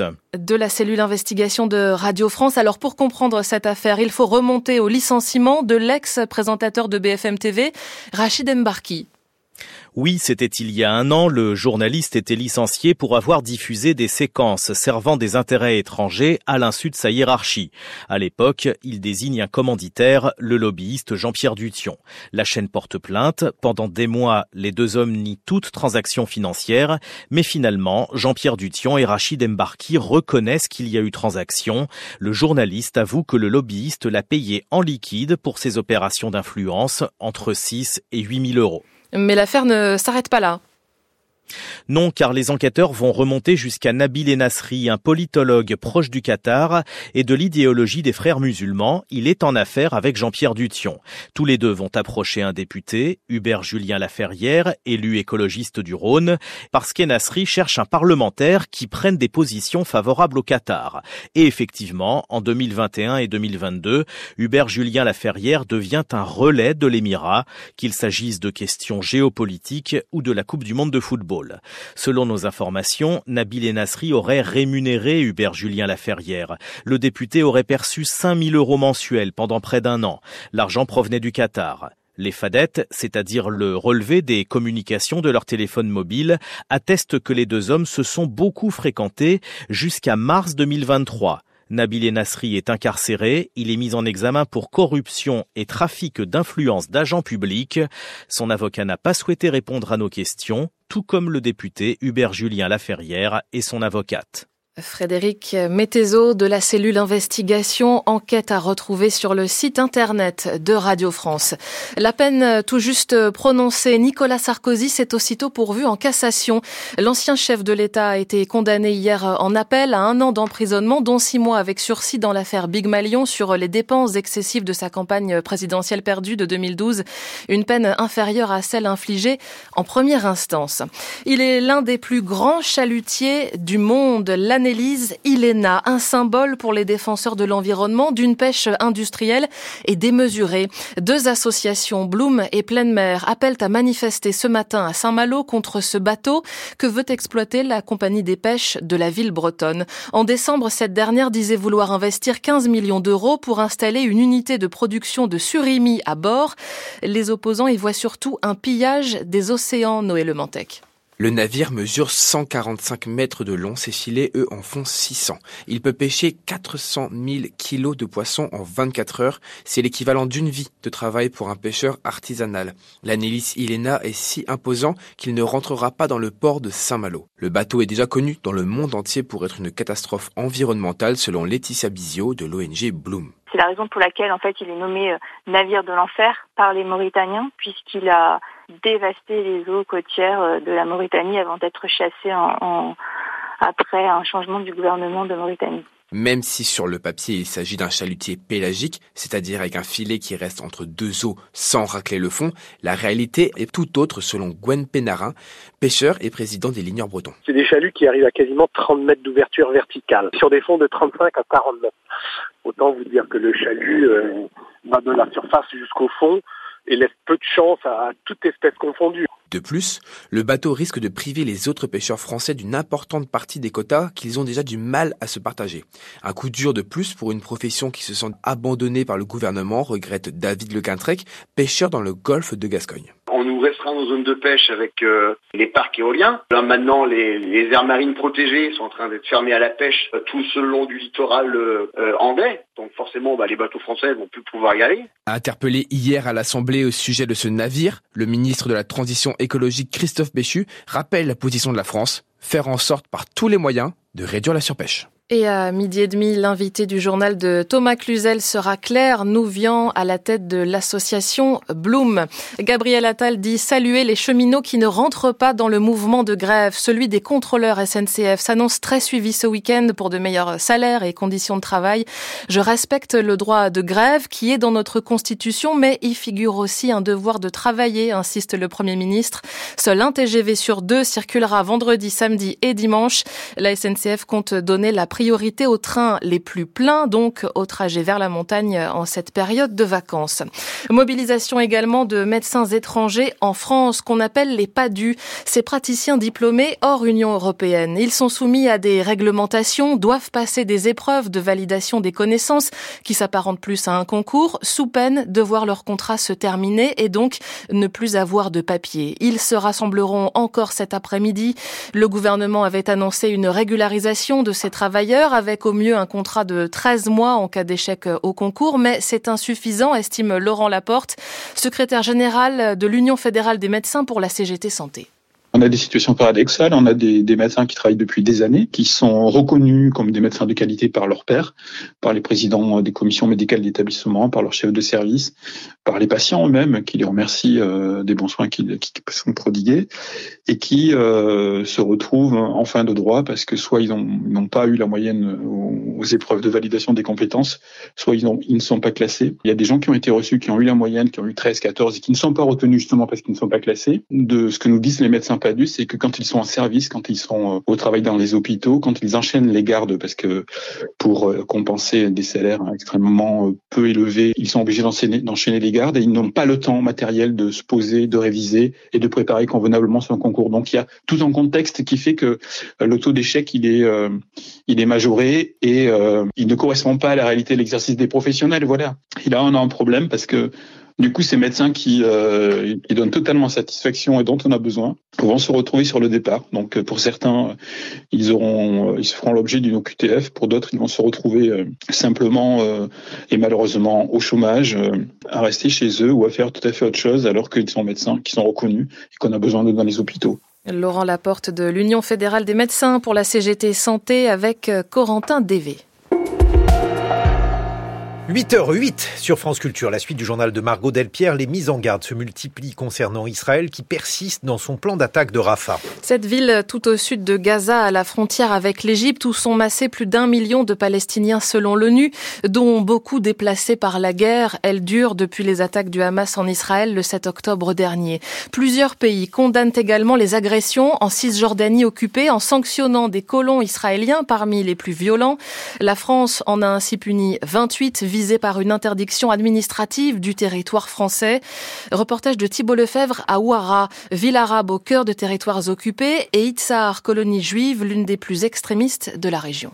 La vue sur les villages arabes en contrebas est imprenable. En dessous, euh, on voit la fin de Enabous. David vit à Itzar depuis 17 ans. Il se dit sioniste, orthodoxe et convaincu d'être chez lui. C'est la Samarie, euh, la terre d'Israël. Et il ne comprend évidemment pas ce que la France et d'autres pays occidentaux reprochent aux colons les plus violents. C'est de l'hypocrisie euh, de dire oui, Israël a, a, le droit de se défendre et puis quand on le fait, ben, on est montré du doigt. C'est quoi les attaques dont on parle Des juifs qui ont peut-être euh, cassé deux vitres? Il y a des Palestiniens tués par des colons Non, il n'y a rien. Personne n'a dit qu'il y a des Palestiniens qui ont été tués. Et pourtant, au moins 9 Palestiniens sont morts après des affrontements avec des colons depuis le 7 octobre, selon l'association Yejdin, qui constate une explosion des violences dans la région. Cette vidéo a été tournée le 15 janvier par Mohamed, juste devant sa boutique à l'entrée de la ville de Ouara. Ce commerçant d'une cinquantaine d'années vit sous l'étroite surveillance de l'armée israélienne et sous la pression quasi quotidienne des colons d'Itzar. Hier encore, j'étais ici en face de chez moi. Trois colons sont arrivés et m'ont dit Dégage, où voulez-vous que j'aille? Ils m'ont dit Toute cette région est à nous. Mohamed ne croit pas à l'effet des sanctions sur les colons les plus violents. Ça ne peut pas marcher, dit-il, en tout cas tant que l'armée israélienne les soutient. Thibault Lefebvre, le nouveau général des armées en Ukraine, Alexander Sirski, a effectué sa première visite sur le front hier et il le reconnaît. La situation sur le champ de bataille est extrêmement complexe, notamment à Avdivka, point chaud de l'est du pays, que les Russes sont sur le point d'encercler avec la même brutalité que Bakhmut l'an passé. Sur place, Vanessa Descoureaux.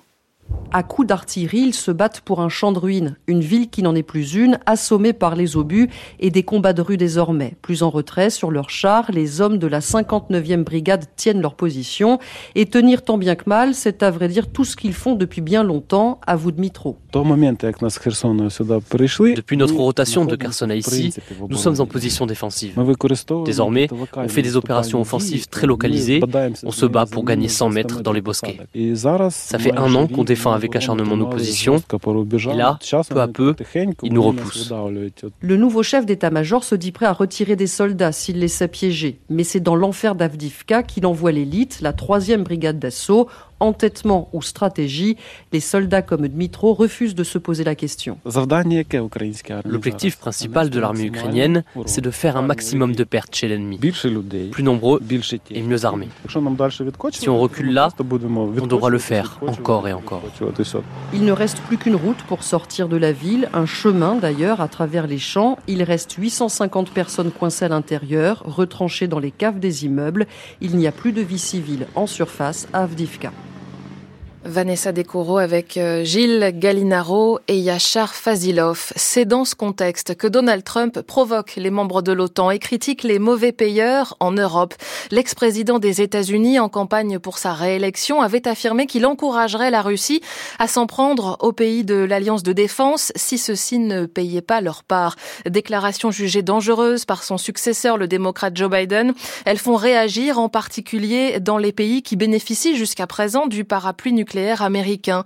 C'est le cas en Allemagne où d'un coup, la proposition de la France de partager sa force de frappe nucléaire suscite beaucoup d'intérêt. À Berlin, David Philippot.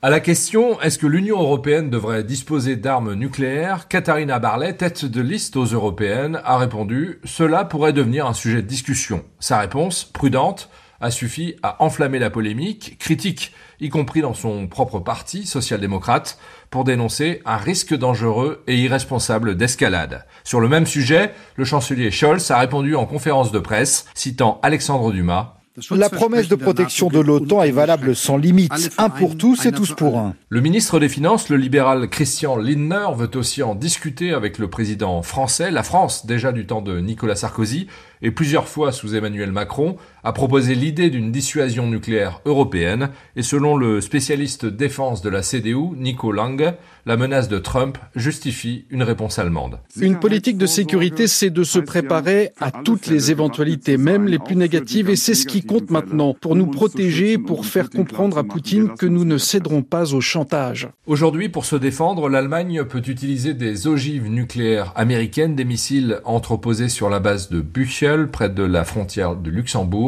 Explication de l'expert Christian Mölling de la société allemande de politique étrangère. Il y a deux dimensions. La première, nous avons les avions qui permettent d'envoyer ces bombes à destination. Et la deuxième condition, nous devons nous mettre d'accord. Si les Allemands ne tournent pas la clé, ça ne marche pas. Mais si les Américains ne tournent pas la clé, ça ne marche pas non plus. Une assurance vie que les Allemands ne se voient plus confier aux Américains en cas de réélection de Donald Trump. Joe Biden appelle le Congrès américain à légiférer sur les armes à feu. Hier, une personne au moins est morte, 21 blessés à Kansas City, dans le centre des États-Unis. Il y a eu des tirs pendant la parade des Chiefs après leur victoire au Super Bowl, l'événement du football américain. Trois personnes ont été interpellées. C'est un moyen comme un autre pour le Royaume-Uni de lutter contre l'immigration illégale. Le gouvernement paye des influenceurs étrangers pour faire passer le message ne venez pas outre-Manche. Le ministère de l'Intérieur payait déjà des publicités sur les réseaux sociaux. Désormais, le Times révèle que des TikTokers albanais notamment ont été approchés, Richard Place. Avec plus de 100 000 abonnés sur TikTok, le rappeur OMG Dio a été sélectionné par le Home Office. Pour 6 000 euros maximum, il sera chargé de diffuser sur ses réseaux ce message Ne partez pas au Royaume-Uni illégalement. Il a été choisi parce que sa communauté est essentiellement composée de jeunes hommes, des profils que l'on retrouve majoritairement dans les petits bateaux qui traversent la Manche. Pour l'Albanie, un blogueur, un écrivain, des comédiens ont été également identifiés. Un processus bientôt étendu en Égypte, au Vietnam, en Irak ou en Inde. Une démarche aussitôt moquée par Mathilda Thorpe, une actrice connue ici pour de nombreux rôles à la télévision. Elle a publié cette vidéo sur ses réseaux sociaux. Bonjour, je suis une célébrité britannique. Le gouvernement me paie, pardon, me demande de vous dire, à vous de l'autre côté de la Manche, de ne pas venir dans vos petits bateaux. C'est vraiment nul ici. Personne n'a d'argent, il n'y a pas assez de nourriture, on ne peut pas payer le chauffage. En fait, je préférerais venir où vous êtes si c'est possible. Par tous les moyens, le gouvernement veut empêcher l'immigration illégale et montrer qu'il ne néglige aucune possibilité. Au total, l'opération influenceurs étrangers va lui coûter plus de 600 000 euros. La correspondance à Londres de Richard Place. Le temps en France, ce sera un ciel gris presque partout aujourd'hui. Les températures cet après-midi, 15 degrés à Lille, 16 à Paris, Strasbourg et Marseille, jusqu'à 21 degrés à Biarritz. 8h16, suite des matins, Guillaume Erner. Merci beaucoup Margot Delpier. Alors si vous vous demandez pourquoi c'est une bonne idée d'être médiocre, il y a un livre qui a la réponse, c'est celui de Daniel Milo, La survie des médiocres. Je le dis en plaisantant, mais c'est un livre extrêmement sérieux sur le darwinisme. Nous avons appris beaucoup de choses. Moi, j'ai appris beaucoup de choses sur les girafes, les koalas, les dodos. On va parler des dodos, de la tragédie des dodos. Ce livre est publié aux éditions Gallimard. Daniel Milo va nous expliquer pourquoi les dodos sont, hélas, un phénomène à méditer et puis on va avoir un billet politique sans lien avec la question de la médiocrité. Jean-Louis Marie, bonjour. Bonjour à tous et à Nicolas Sarkozy à nouveau condamné. Dans l'affaire Big Malion, peu de réactions pourtant Guillaume, les Français sont-ils blasés? Vous allez répondre à cette question dans quelques instants. France Culture. L'esprit d'ouverture. Cette semaine, on s'intéresse à la question très politique de l'exposition des jeunes face aux écrans. François Saltiel. Pour sortir de la diabolisation des écrans, on questionne la diversité des pratiques des jeunes avec le numérique, une manière de mieux éclairer les bons usages. Le meilleur des mondes, chaque jeudi à 16h30 sur la chaîne Twitch de France Culture. 8h17 sur France Culture. Le billet politique Jean Lémarie, Nicolas Sarkozy condamné, les citoyens sont-ils blasés? Dans quel pays vivons-nous? Un pays où un ancien président de la République peut être condamné plusieurs fois sans provoquer beaucoup d'étonnement. C'était hier donc à la Cour d'appel de Paris, Nicolas Sarkozy à nouveau condamné dans l'affaire Big Malion pour ses dépenses de campagne en 2012. Six mois de prison ferme, six mois avec sursis. Une condamnation de plus car euh, je le rappelle, l'an dernier, la justice lui avait déjà infligé trois ans de prison, dont un enferme. C'est l'affaire des écoutes. Dans les deux cas, Nicolas Sarkozy s'est pourvu en cassation, les peines sont suspendues. Si elles sont confirmées, l'ancien chef de l'État pourrait bien se retrouver sous bracelet électronique. Quelle image Depuis hier, avez-vous entendu beaucoup de réactions? Non. Pour les Français, la cause est entendue les politiques sont globalement malhonnêtes. Le nouveau baromètre de la confiance politique vient justement d'être publié.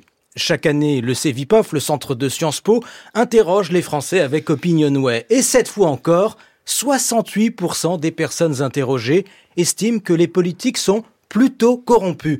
Près de 7 personnes sur 10 comme une évidence. Voilà, médiocrement honnête. Et c'est faux L'immense majorité des élus est, honnête, Guillaume. Ceux qui détournent de l'argent, qui sont corrompus, qui abusent de leurs fonctions sont très minoritaires.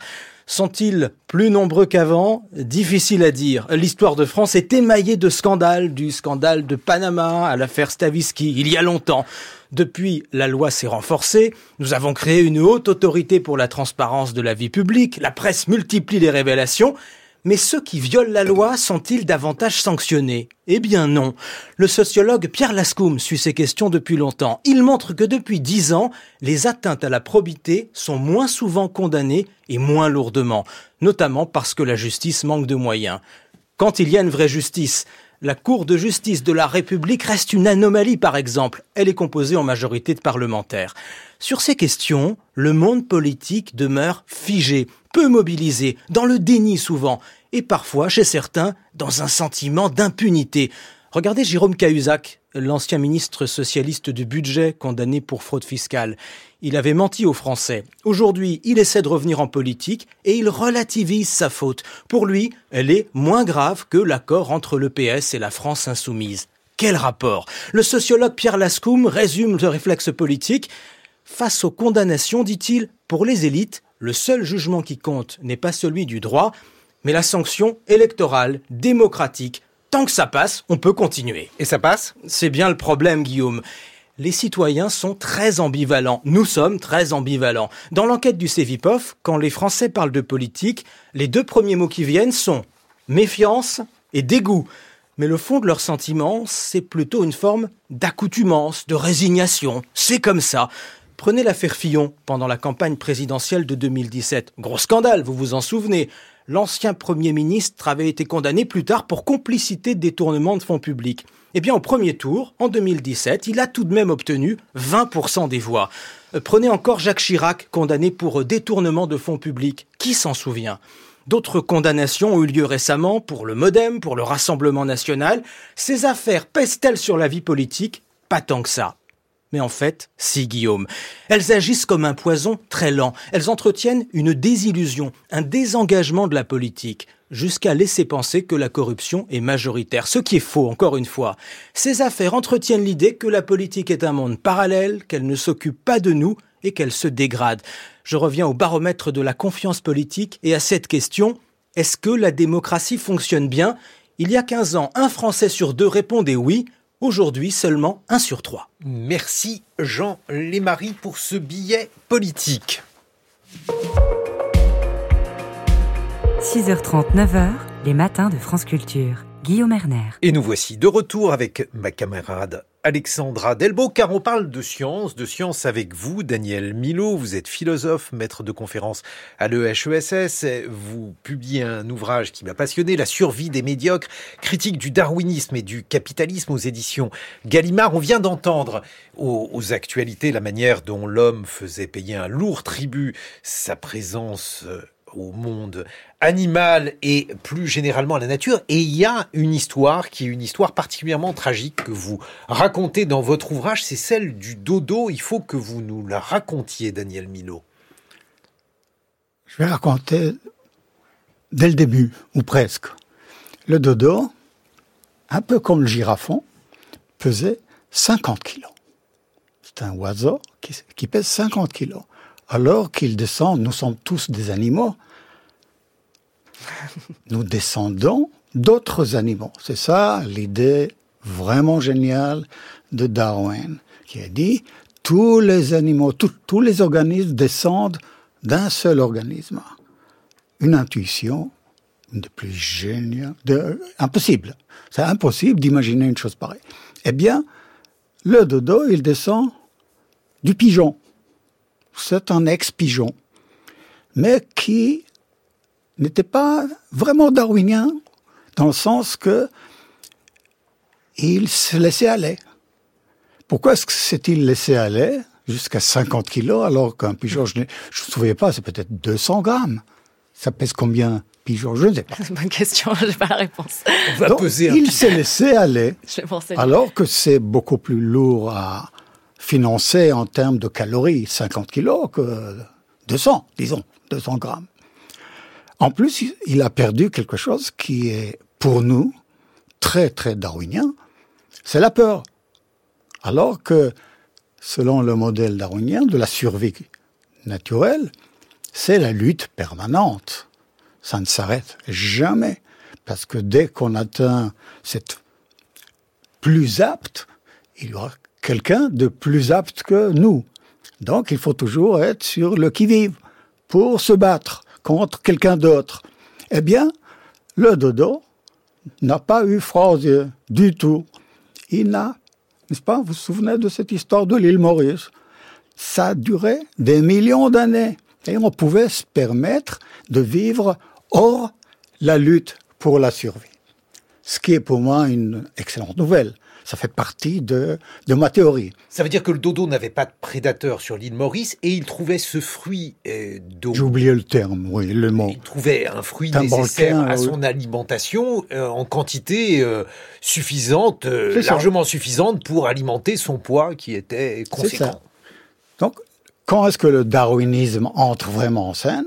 Comme normal, comme d'habitude, depuis les mammouths déjà, quand c'est l'homme qui intervient Donc là, quand il y a l'homme autour, là, il vaut mieux être euh, avoir peur. Donc les Hollandais arrivent à l'île Maurice, je pense, en 1620 à peu près. En 30 ans, il n'y a plus de dodo du tout. Donc le pauvre n'a pas eu peur des Hollandais. Alors que les Hollandais, qui maintenant nous paraissent un peuple assez pacifique, mais à l'époque, pas trop. Donc ils ont exterminé le pauvre Dodo, parce que c'est comme ça qu'il est connu dans le milieu, pour Dodo. Le pauvre Dodo a été exterminé parce qu'il a fait confiance. Alexandra Delbo. Oui, est-ce que est-ce que c'est pas d'abord une, un particularisme des espèces insulaires aussi? Est-ce qu'il n'y a pas une particularité? Parce qu'on parlait du dodo là et de la de la girafe On peut pas tout à fait considérer que la girafe soit euh, dans, dans le même cas. Est-ce qu'il n'y a pas un particularisme justement du dodo qui s'affranchit un petit peu de, de cette question de la sélection naturelle? Une de mes théories, euh, théories, une de mes hypothèses dans le livre, c'est que la girafe, à 6 mètres, et là, elle est aussi un peu dans son île. Comme il n'y a pas de concurrent, elle habite dans une bulle. Personne ne peut contre elle, et du coup, elle peut se permettre d'être un peu idiote, par exemple. Donc, euh, ça c'est la girafe et le dodo. Oui, sur les îles, on dit qu'il y a des exceptions. Je peux encore deux minutes sur les îles. On revient au troisième chapitre du livre où je m'occupe d'un autre emblème, d'un autre emblème de la théorie darwinienne. C'est les Galapagos. Les Galapagos sont, c'est le darwinisme. C'est là où Darwin est allé, en fait, dans son voyage avec le Beagle. Et où il dit qu'il a découvert la loi de la sélection naturelle voilà, Galapagos. C'est un des fondements, c'est la lecture de Malthus et la rencontre avec les Galapagos et les animaux des Galapagos. il faut nous rappeler pourquoi Malthus est essentiel à la théorie darwinienne, Daniel Milo. Malthus, le Malthus, ce que dit Malthus, il y a toujours une carence de ressources par, ressources par rapport à la population. Parce que la population, elle augmente façon géométrique, alors que les ressources, même pas arithmétiques, parfois ça stagne. Donc ça finit toujours dans la lutte. Donc c'est ça une des grandes idées du darwinisme contre lesquelles je me bats dans ce livre. Que la lutte n'est qu'une forme. Ça existe, il y a la lutte dans la, dans la nature. Mais normalement, pour la plupart des organismes, la vie c'est plutôt un pique-nique c'est pas la peine de lutter. On peut se débrouiller sans, sans. Alors, Galapagos, pourquoi la Galapagos Vous voulez en savoir ah, Allez-y si vous voulez finir votre phrase. Galapagos, qui est devenu l'exemple avec la girafe, c'est ce sont cinq ou sept îles. Donc, comment est-ce qu'on peut fonder une théorie qui est généralisée à tous les organismes à partir non seulement d'îles, et en plus d'îles lunaires, c'est-à-dire d'îles qui sont très très peu représentatives de la Terre humaine. Donc il peut se permettre ça, comme la girafe. C'est-à-dire, ce qui est intéressant dans le darwinisme en général, mais pas mal de théories, c'est on fonde la généralisation à travers des cas qui sont pas du tout représentatifs de la nature. Donc, par exemple, les îles. Et ce qu'il faut rappeler aussi, c'est peut-être intéressant, c'est de se dire qu'on ne voit qu'une toute partie, en fait, de toute petite partie, pardon, de, l'histoire évolutive. C'était un film, on voit vraiment que, que quelques photos. Et la sélection naturelle, c'est qu'un des outils qui explique euh, justement l'origine euh, des espèces, mais elle répond pas tout à fait au, pourquoi. Pourquoi la girafe a un long cou euh, Pourquoi le koala peut manger de l'eucalyptus Pourquoi l'humain a une grosse tête C'est l'exemple aussi que, que vous donnez. Est-ce que finalement vous attaquez pas plutôt à ce que la nature, si on la personnifie comme ça, ne répond juste tout simplement pas aux questions? Daniel Milo. il y a une phrase d'Einstein pour reprendre, pourquoi ça répond comme ça, elle ne répond pas. Einstein dit, on pose la question, à une question à la nature. Très très rarement, elle répond oui. De temps en temps, elle répond non. Mais le gros du temps, c'est la grande muette. Elle ne dit rien. Elle ne dit rien. On ne sait pas. Alors que le problème, je me permets d'être un tout petit en désaccord avec vous. C'est pas juste un petit instrument, un instrument parmi d'autres. La sélection naturelle, c'est le grand système du darwinisme. C'est les deux. Il y a l'évolution, descendance, descente d'autres euh, espèces ou d'autres, et la sélection naturelle. Mais qui a été éprouvée par la science, par la méthode scientifique. La sélection naturelle a été éprouvée Les deux, oui. L'origine des espèces. Pas assez, pas suffisamment. Il y a. C'est les exemples qui, que. Il y a la descendance d'un, d'un organisme a été prouvée une fois. Pour, pour revenir au créationnisme, c'est pour cela qu'on ne peut pas disputer avec eux. Ils avaient tort.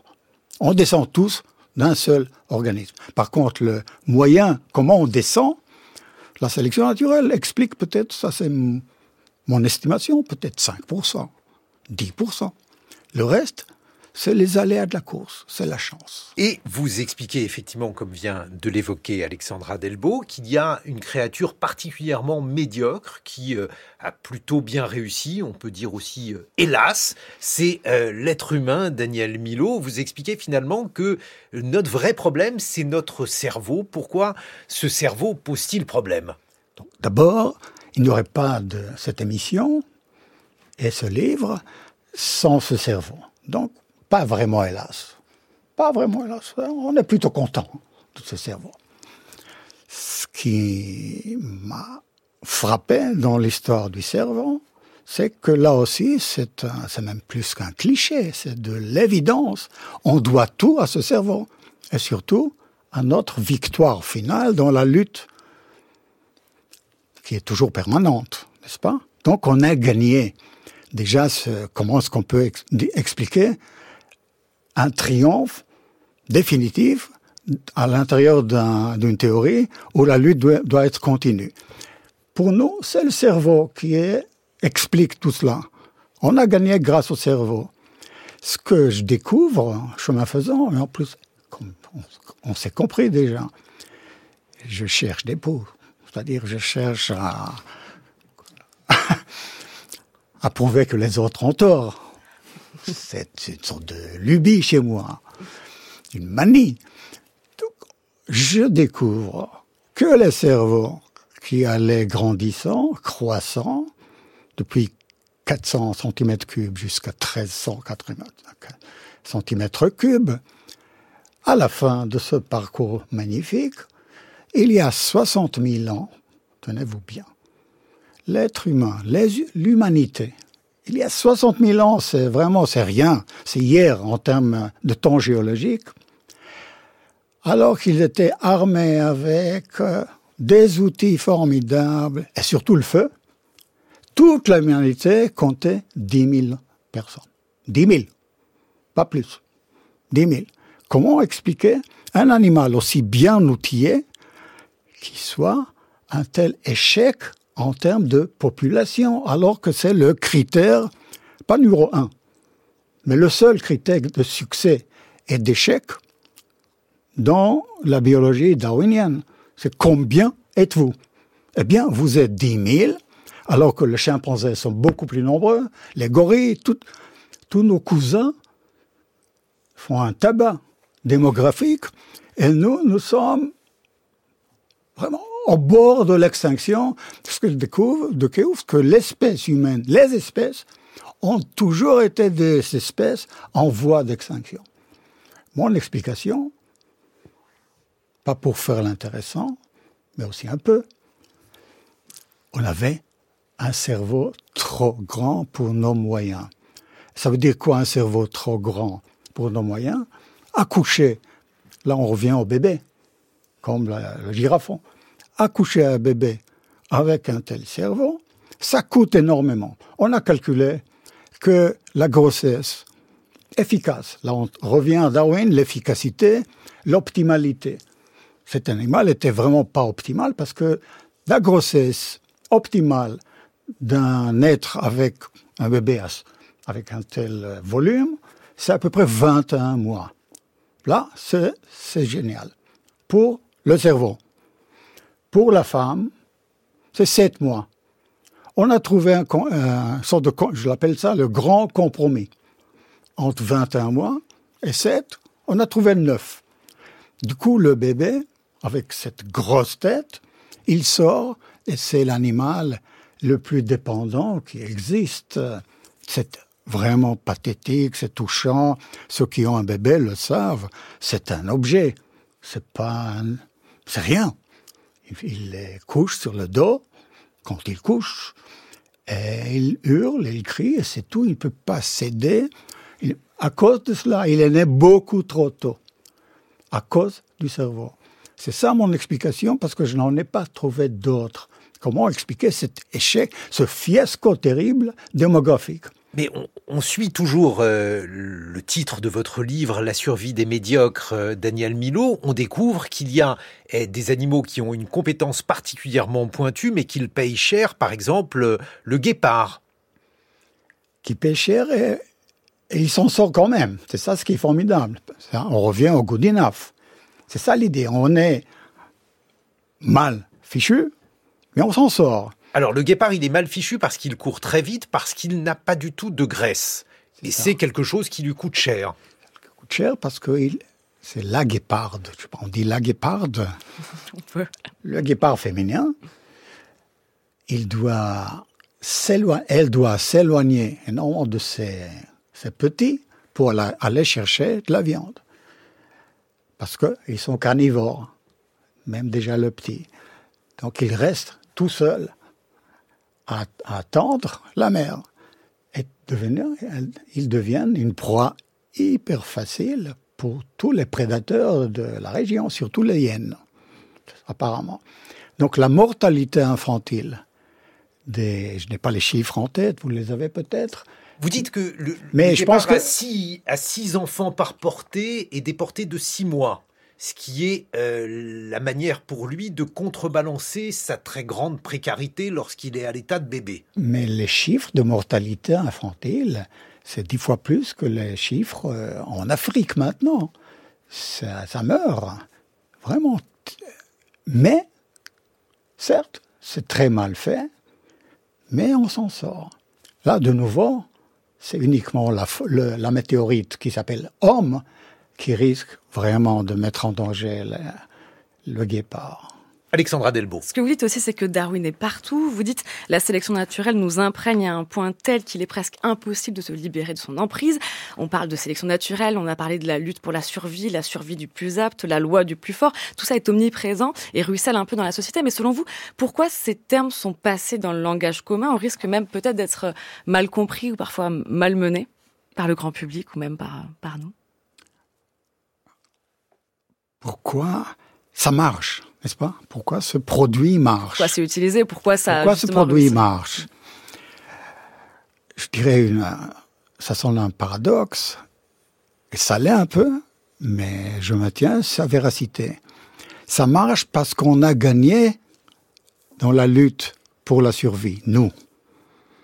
On a gagné, et du coup, notre cerveau, qui était de trop très encombrant pendant des millions d'années, depuis 60 000 ans, après avoir inventé le futur, nous sommes devenus invincibles. On ne peut pas triompher de l'homme. Il est là pour toujours, toujours, toujours, toujours.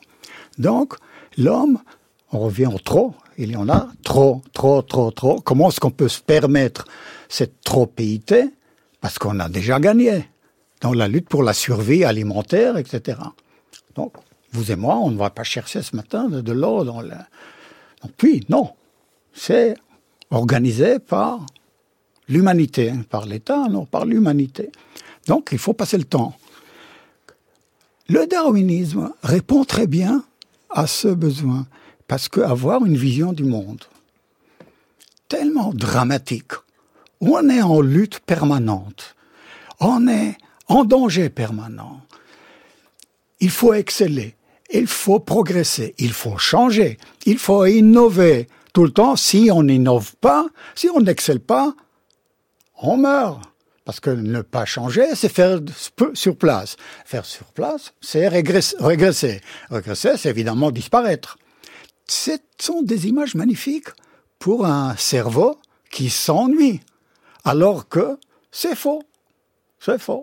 Eh bien, je suis pas pour l'ennui euh, cognitif. Mais au moins qu'on sache que cette théorie, elle est là pour amuser ce que j'appelle des neurones au chômage, qui n'ont rien à faire. Et du coup, on leur offre, c'est comme euh, la psychanalyse, pareil. La psychanalyse nous offre une vision du monde vraiment aussi dramatique avec Narcisse. On est tous Narcisse, on est tous Oedipe, c'est-à-dire on, sort tous de la mythologie grecque et romaine. Je trouve que quel compliment. Alors que nous, on sait qu'on est juste des médiocres, quoi. Mais sous notre médiocrité, il y a des humains qui sont habités par Eros, habités par Thanatos, cherchent à coucher avec la mer. C'est formidable. Donc je dirais que les deux, j'appelle les deux ismes, le freudisme et le darwinisme, ce sont deux ismes très flatteurs pour nous autres qui s'ennuient. S'ennuions, pardon. Alors il y a donc cette vision donc que vous développez du darwinisme et votre défense de la médiocrité, le lien entre le darwinisme et le capitalisme, car euh, c'est le sous-titre de votre livre. Comment peut-on passer de l'un à l'autre, Daniel Milo Il y a ce que j'appelle une alliance objective entre deux ismes qui sont d'un côté, pour être plus précis, mais c'est trop spécialisé, le néo-darwinisme, c'est à la fois la survie, la sélection naturelle et aussi la génétique d'un côté et le néo-capitalisme ou néolibéralisme. C'est pour faire plus sexy et court que je dis critique du Darwin, mais pas critique. Le premier sous-titre, c'était critique du néo-darwinisme et avouer que c'était, c'est moins sexy. C'est pas vendeur. C'est pas vendeur. Donc le lien, cette alliance objective, quand on regarde les grands concepts du capitalisme ou néo-capitalisme, je, les ai cités déjà, maximisation des coûts et profits, efficacité, rationalité, ça c'est son, on limoge au nom de ces principes, n'est-ce pas? On licencie. Quand vous licenciez ici, à Radio France, vous licenciez au nom de ces principes. Il faut rationaliser, rendre efficace, optimiser. Eh bien, maintenant, on peut dire, bravo, tout ce qu'on fait est très naturel, parce que c'est dans la nature, c'est pareil. Et comme la nature, c'est l'autorité nous dans la vie, eh bien, bravo. Nous sommes naturels. Nous sommes cruels parce que c'est naturel. Un mot, Alexandra Delbo. Euh, il y a une autre population que vous mentionnez dans votre, euh, dans votre essai, presque une espèce à part entière, sont les biologistes. Vous en parlez, les biologistes de l'évolution à, à, plusieurs endroits. Comment est-ce que justement ces biologistes dont vous parlez ont, ont reçu en fait cette critique? Parce que on pourrait se demander si cette critique de la sélection naturelle pourrait pas alimenter une saine défiance envers les sciences et la théorie de l'évolution. La première réaction qui a duré 3-4 ans, ah non, surtout pas. C'est tellement contraire à notre éducation, tout. C'est impossible. Après, j'ai apporté une vraie preuve scientifique, ce sont les gammes, je ne vais pas entrer dans ces détails. Et ils ont fini par euh, citer Gide, sans le savoir. Ils ont dit, Daniel Milo a raison, hélas. Et c'est un hélas très fort. Et là, ce qui me touche, ce qui m'émeut toujours, ils ont accepté, ils ont accepté que leur euh, indoctrination, parce que c'est ça, est fausse, est fausse. La preuve, la version anglaise de ce livre, j'ai beaucoup remanié, parce que l'anglais, je l'ai écrit en anglais, mais c'est pas ma langue. Français, c'est pas c'est pas ma langue d'accent, mais c'est ma langue écrite quand même. Donc cette version anglaise qui s'appelle Good Enough, je termine, a été acceptée dans une collection de sciences naturelles à Harvard.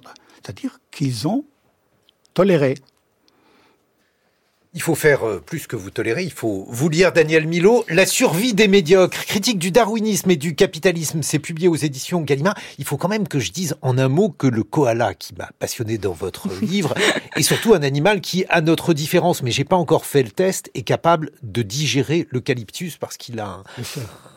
Il est le seul. Les feuilles, ben voilà. Mais il faudrait faire le test. On va trouver l'eucalyptus. Merci, Daniel Milo. 8h45 sur France Culture. Voici le journal Le Point sur l'actualité, le 845 d'Anne-Laure Chouin. Bonjour Anne-Laure. Bonjour Guillaume, bonjour à toutes et à tous. La Grèce devrait valider aujourd'hui la reconnaissance du mariage homosexuel, une révolution sociétale dans un pays encore largement influencé par l'Église orthodoxe. Et puis le dossier de ce 845 sera consacré, lui, à une autre loi sociétale mais aussi sanitaire, examinée par le Sénat français aujourd'hui, le congé menstruel.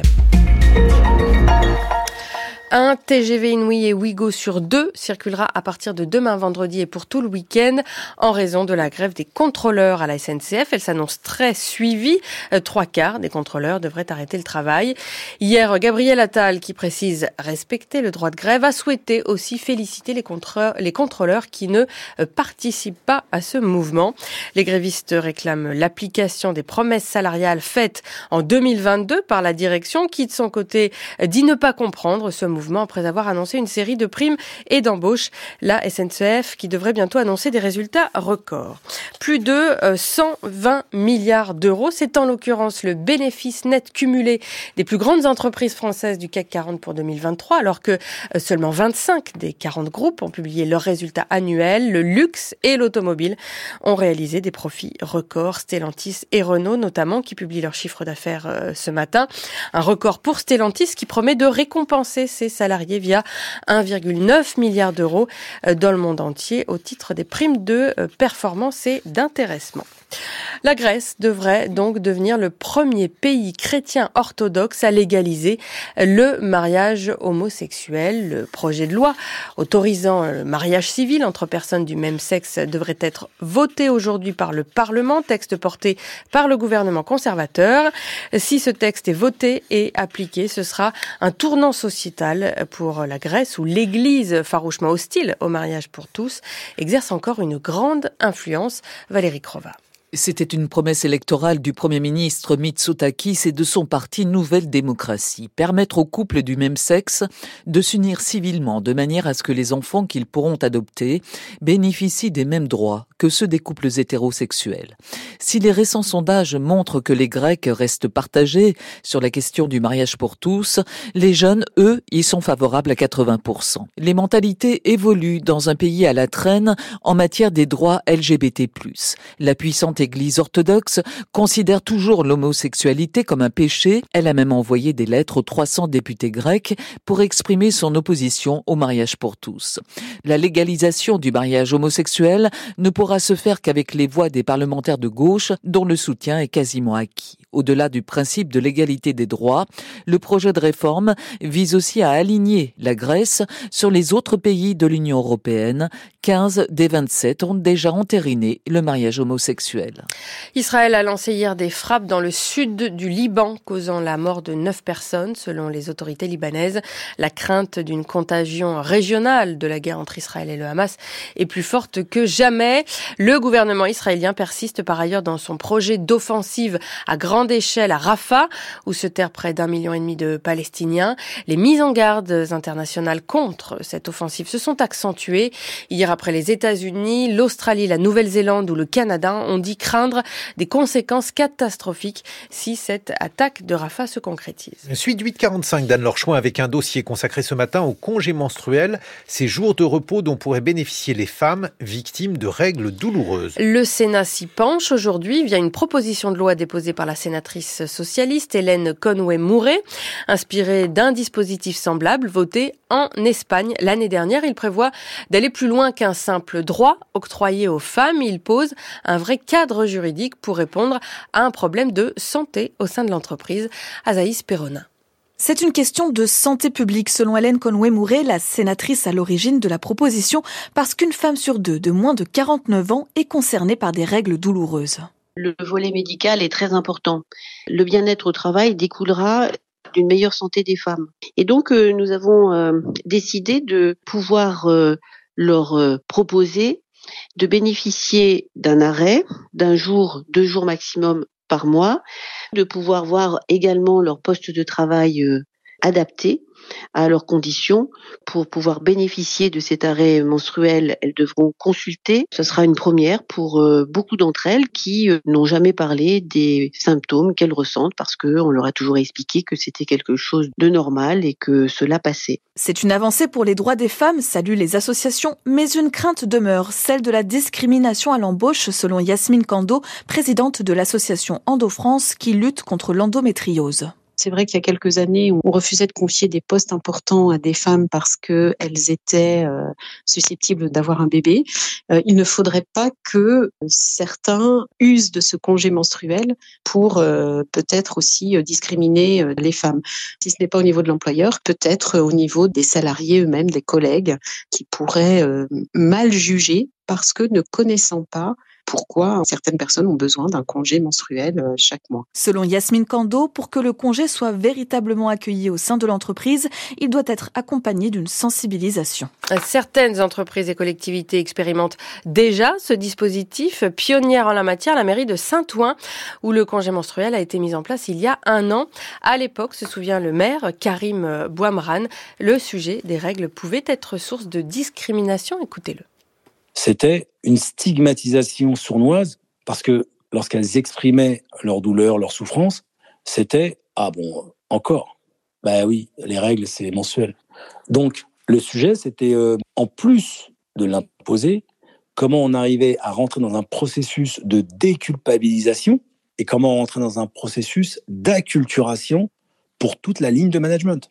Parce que si jamais toute la ligne managériale n'accompagne pas tout ce phénomène d'acculturation, vous allez avoir encore le processus de stigmatisation qui va ralentir la portée de la mesure. Concrètement, nous, on a mis en place des ateliers, des rencontres, et on a libéré, non pas la parole, on a libéré la mesure. On a banalisé la mesure. Ah un dossier signé Azaïs Perronin. Le temps de ce jour, euh, le ciel hésite entre nuages et éclaircies, de la pluie franche au nord de la Seine euh, et sur le Languedoc. Côté température, il fera 14 à 18 degrés sur la plupart des régions cet après-midi, jusqu'à 21 à 25 degrés sur le sud de l'Aquitaine. Vous écoutez France Culture, il est 8h52, les matins se poursuivent. Tout cela est absolument choix. 6h30, 9h, les matins de France Culture. Guillaume Erner. Mes camarades Lucille Como et François Saltiel. François, dans un monde connecté, vous revenez ce matin sur le mouvement de grève qui s'est déroulé hier chez Ubisoft. Oui, Ubisoft ou le géant français de l'industrie euh, vidéoludique, numéro 3 mondial. Il est un groupe puissant créé en 1986 et qui rayonne dans le monde entier grâce à des licences à succès comme euh, Assassin's Creed, Avatar ou encore les lapins crétins que vous connaissez mieux, je crois, Guillaume. Pour oui, les lapins crétins n'ont pas de secret pour moi. Voilà, Mais par contre, sur le darwinisme, je sais pas. C'est votre amour des animaux, effectivement. En tout cas, un groupe dont les finances sont au beau fixe. L'entreprise vient d'annoncer des performances au-dessus des attentes, ce qui a provoqué un bond de l'action en bourse de 20%. Nous le savons, les jeux vidéo sont le loisir préféré de la jeunesse mondialisée et les revenus issus de ce secteur dépassent de loin ceux engendrés par les autres filières du divertissement comme le cinéma ou la musique. Tout va bien dans le meilleur des mondes, sauf pour les employés de l'ombre, ceux qui participent derrière leur machine à la magie des univers virtuels. Les jeunes syndicats ont donc appelé les employés français à se mobiliser, des studios de Montreuil à ceux de Villeurbanne en passant par Montpellier pour réclamer une hausse des salaires. Une contestation assez inédite au sein d'un environnement professionnel qui n'a pas une grande culture syndicale et qui est peu habitué aux actions collectives. Les petites mains des jeux vidéo, animateurs, développeurs, testeurs ne comprennent pas pourquoi ils sont si mal payés, surtout à l'heure de l'inflation. Ils exigent donc une augmentation de 5% des salaires. Et cette journée de mobilisation, un 14 février, hier, jour de la, la Saint-Valentin, n'a pas été programmée au hasard. Elle témoigne de leur passion pour le métier, une passion de gamers bien souvent instrumentalisés par une direction qui en profite pour sous-payer les effectifs. Et cette grève s'inscrit, François, dans un contexte judiciaire tendu pour Ubisoft. Oui, trois anciens cadres de l'entreprise sont actuellement poursuivis par le parquet de Bobigny pour des actes de harcèlement sexuel et moral. Au-delà de ces cas personnels, plusieurs enquêtes initiées par la presse ont fait état d'un climat délétère au sein de l'entreprise en pointant un système toxique. Le Monde, qui a pu avoir accès aux dossiers judiciaires sur les violences sexuelles à Ubisoft, rapporte qu'une quarantaine d'agressions sexuelles sont mentionnées sur une dizaine d'années. Plusieurs témoignages révèlent un climat climat sexiste où les jeunes femmes étaient secrètement notées, exposées à des images pornographiques et régulièrement provoquées, harcelées et parfois agressées. Une ambiance de chambre d'adolescents où les managers, les dominants, imposaient leurs lois. Les gros de l'affaire remontent à 2020 et à l'époque la direction avait réagi en se séparant des cadres visés d'autres ont démissionné. Quant aux accusés, ils nient toujours les faits. Depuis le scandale, le climat serait plus respirable au sein de l'entreprise qui a mis en place des protocoles de signalement, mais le lien de confiance est bel et bien altéré. Des revendications salariales au climat social, Ubisoft doit rapidement trouver les moyens de rassurer les effectifs si l'entreprise veut passer au niveau supérieur. Merci. François Saltiel, Lucille Como, ce matin, une série diffusée en ce moment sur Canal+, qui s'appelle Feu de les trahisons de Truman Capote. Oui, dont on a pu voir pour le moment que trois épisodes, hein, une série de plus dans l'escarcelle du créateur de série Ryan Murphy, producteur et showrunner star d'Hollywood, omniprésent, un des représentants d'une culture gay tout à fait mainstream hein, désormais, et pas toujours très favorable à une représentation, disons, juste des femmes. Alors Feud, en anglais, ça veut dire rivalité, c'est une des obsessions du bonhomme, hein, qui pour illustrer cette dynamique choisit une galerie de personnages hauts en couleur, Truman Capote, journaliste et auteur américain, l'auteur de 200 froids, mais aussi grand mondain, chroniqueur acide de la haute société américaine, et ses signes, comme il les appelait lui-même, un groupe de femmes qu'il a fréquenté dans les années 60 et 70, et dont il a exploité les secrets dans une nouvelle, puis un roman inachevé qui s'appelle Prières exaucées. La rivalité, c'est celle qui travaille ses compagnes, femmes mariées d'un âge déjà respectable, d'hommes puissants qu'elle voit peu et qui les trompent allègrement. Elles vivent dans des prisons dorées de l'Upper East Side new-yorkais où elles collectionnent autant de tableaux de maître que de tailleurs haute couture, des prisons qu'elles quittent parfois pour se retrouver dans les résidences secondaires des unes et des autres, mais aussi à la Côte Basque, restaurant de la 55e rue où elles parlent des hommes, mais surtout des autres femmes. Truman Capote est là pour les écouter, ajouter de l'eau à leurs infernaux moulins, prendre des notes et écrire ensuite, quitte à se brouiller avec des amis, entre guillemets, qui sont aussi ses mécènes personnels. Ça, c'est ce que raconte la série de Ryan Murphy, dans des épisodes très léchés, hein, réalisés par Gus Van Sant, comme c'est chic, peuplés d'icônes hollywoodiennes, Chloé Sevigny, Drew Barrymore, Naomi Watts, pour n'en citer que trois, au centre desquels virevolte, whisky en main, un Truman Capote invraisemblable à force de ressembler à l'original, tout en manière, poignée cassée, intonation nasillarde et rires écus. Bon, vous êtes un peu gêné par cet objet. Oui, parce qu'il reproduit dans sa forme précisément ce que l'esprit satirique de Capote entend détruire de l'intérieur, les faux semblants d'une haute société aux mœurs dissolues et aux rites cruels, cachés sous les ors et les masques somptueux des réceptions qu'elle donne. Ryan Murphy croit sans doute être comme Truman Capote, à la fois dedans et dehors, et acerbe, glamour et grotesque, sublime et nauséabond. Dans cette identification d'un créateur à l'autre, il y a une lourdeur qui empêche la série de véritablement trouver son ton et de sortir d'une glu mégalomane, qui par ailleurs empêche aussi les personnages féminins de véritablement trouver une place dans le récit et à l'image. On a la sensation assez désagréable de regarder un homme, certes exempté de la prédation sexuelle, hein, puisque gay, détruire des femmes, que l'image elle-même, en outrant les maquillages, les grimaces, les manières, dégrade en permanence. Alors je suis allée lire la nouvelle, hein, La Côte Basque 1965, texte de Capote, publié dans le journal Esquire en novembre 75, version préparatoire du roman Prières exaucées, qu'il ne terminera jamais, un texte qui est au cœur de la série, celui par lequel le scandale est arrivé, puisque c'est à cause de ce texte que l'écrivain a été excommunié du groupe. Ça se passe dans un restaurant entre le narrateur, hein, donc double de Truman Capote, et une de ses amies. Une différence fondamentale m'a frappé dans ce texte, ce n'est pas l'homme qui raconte des histoires infamantes sur ce milieu qu'il observe avec distance et critique, non, c'est l'autre personnage, la femme, Lady Ina. Elle est en contrôle du récit et non pas dans un contre-champ peu flatteur, riant aux infâmes ragots d'un écrivain tout puissant. Alors la série a beau distiller là, ici et là des petits mantras d'émancipation féminine tout fait, elle radicalise en la simplifiant la misogynie de Truman Capote. Merci Lucille Como.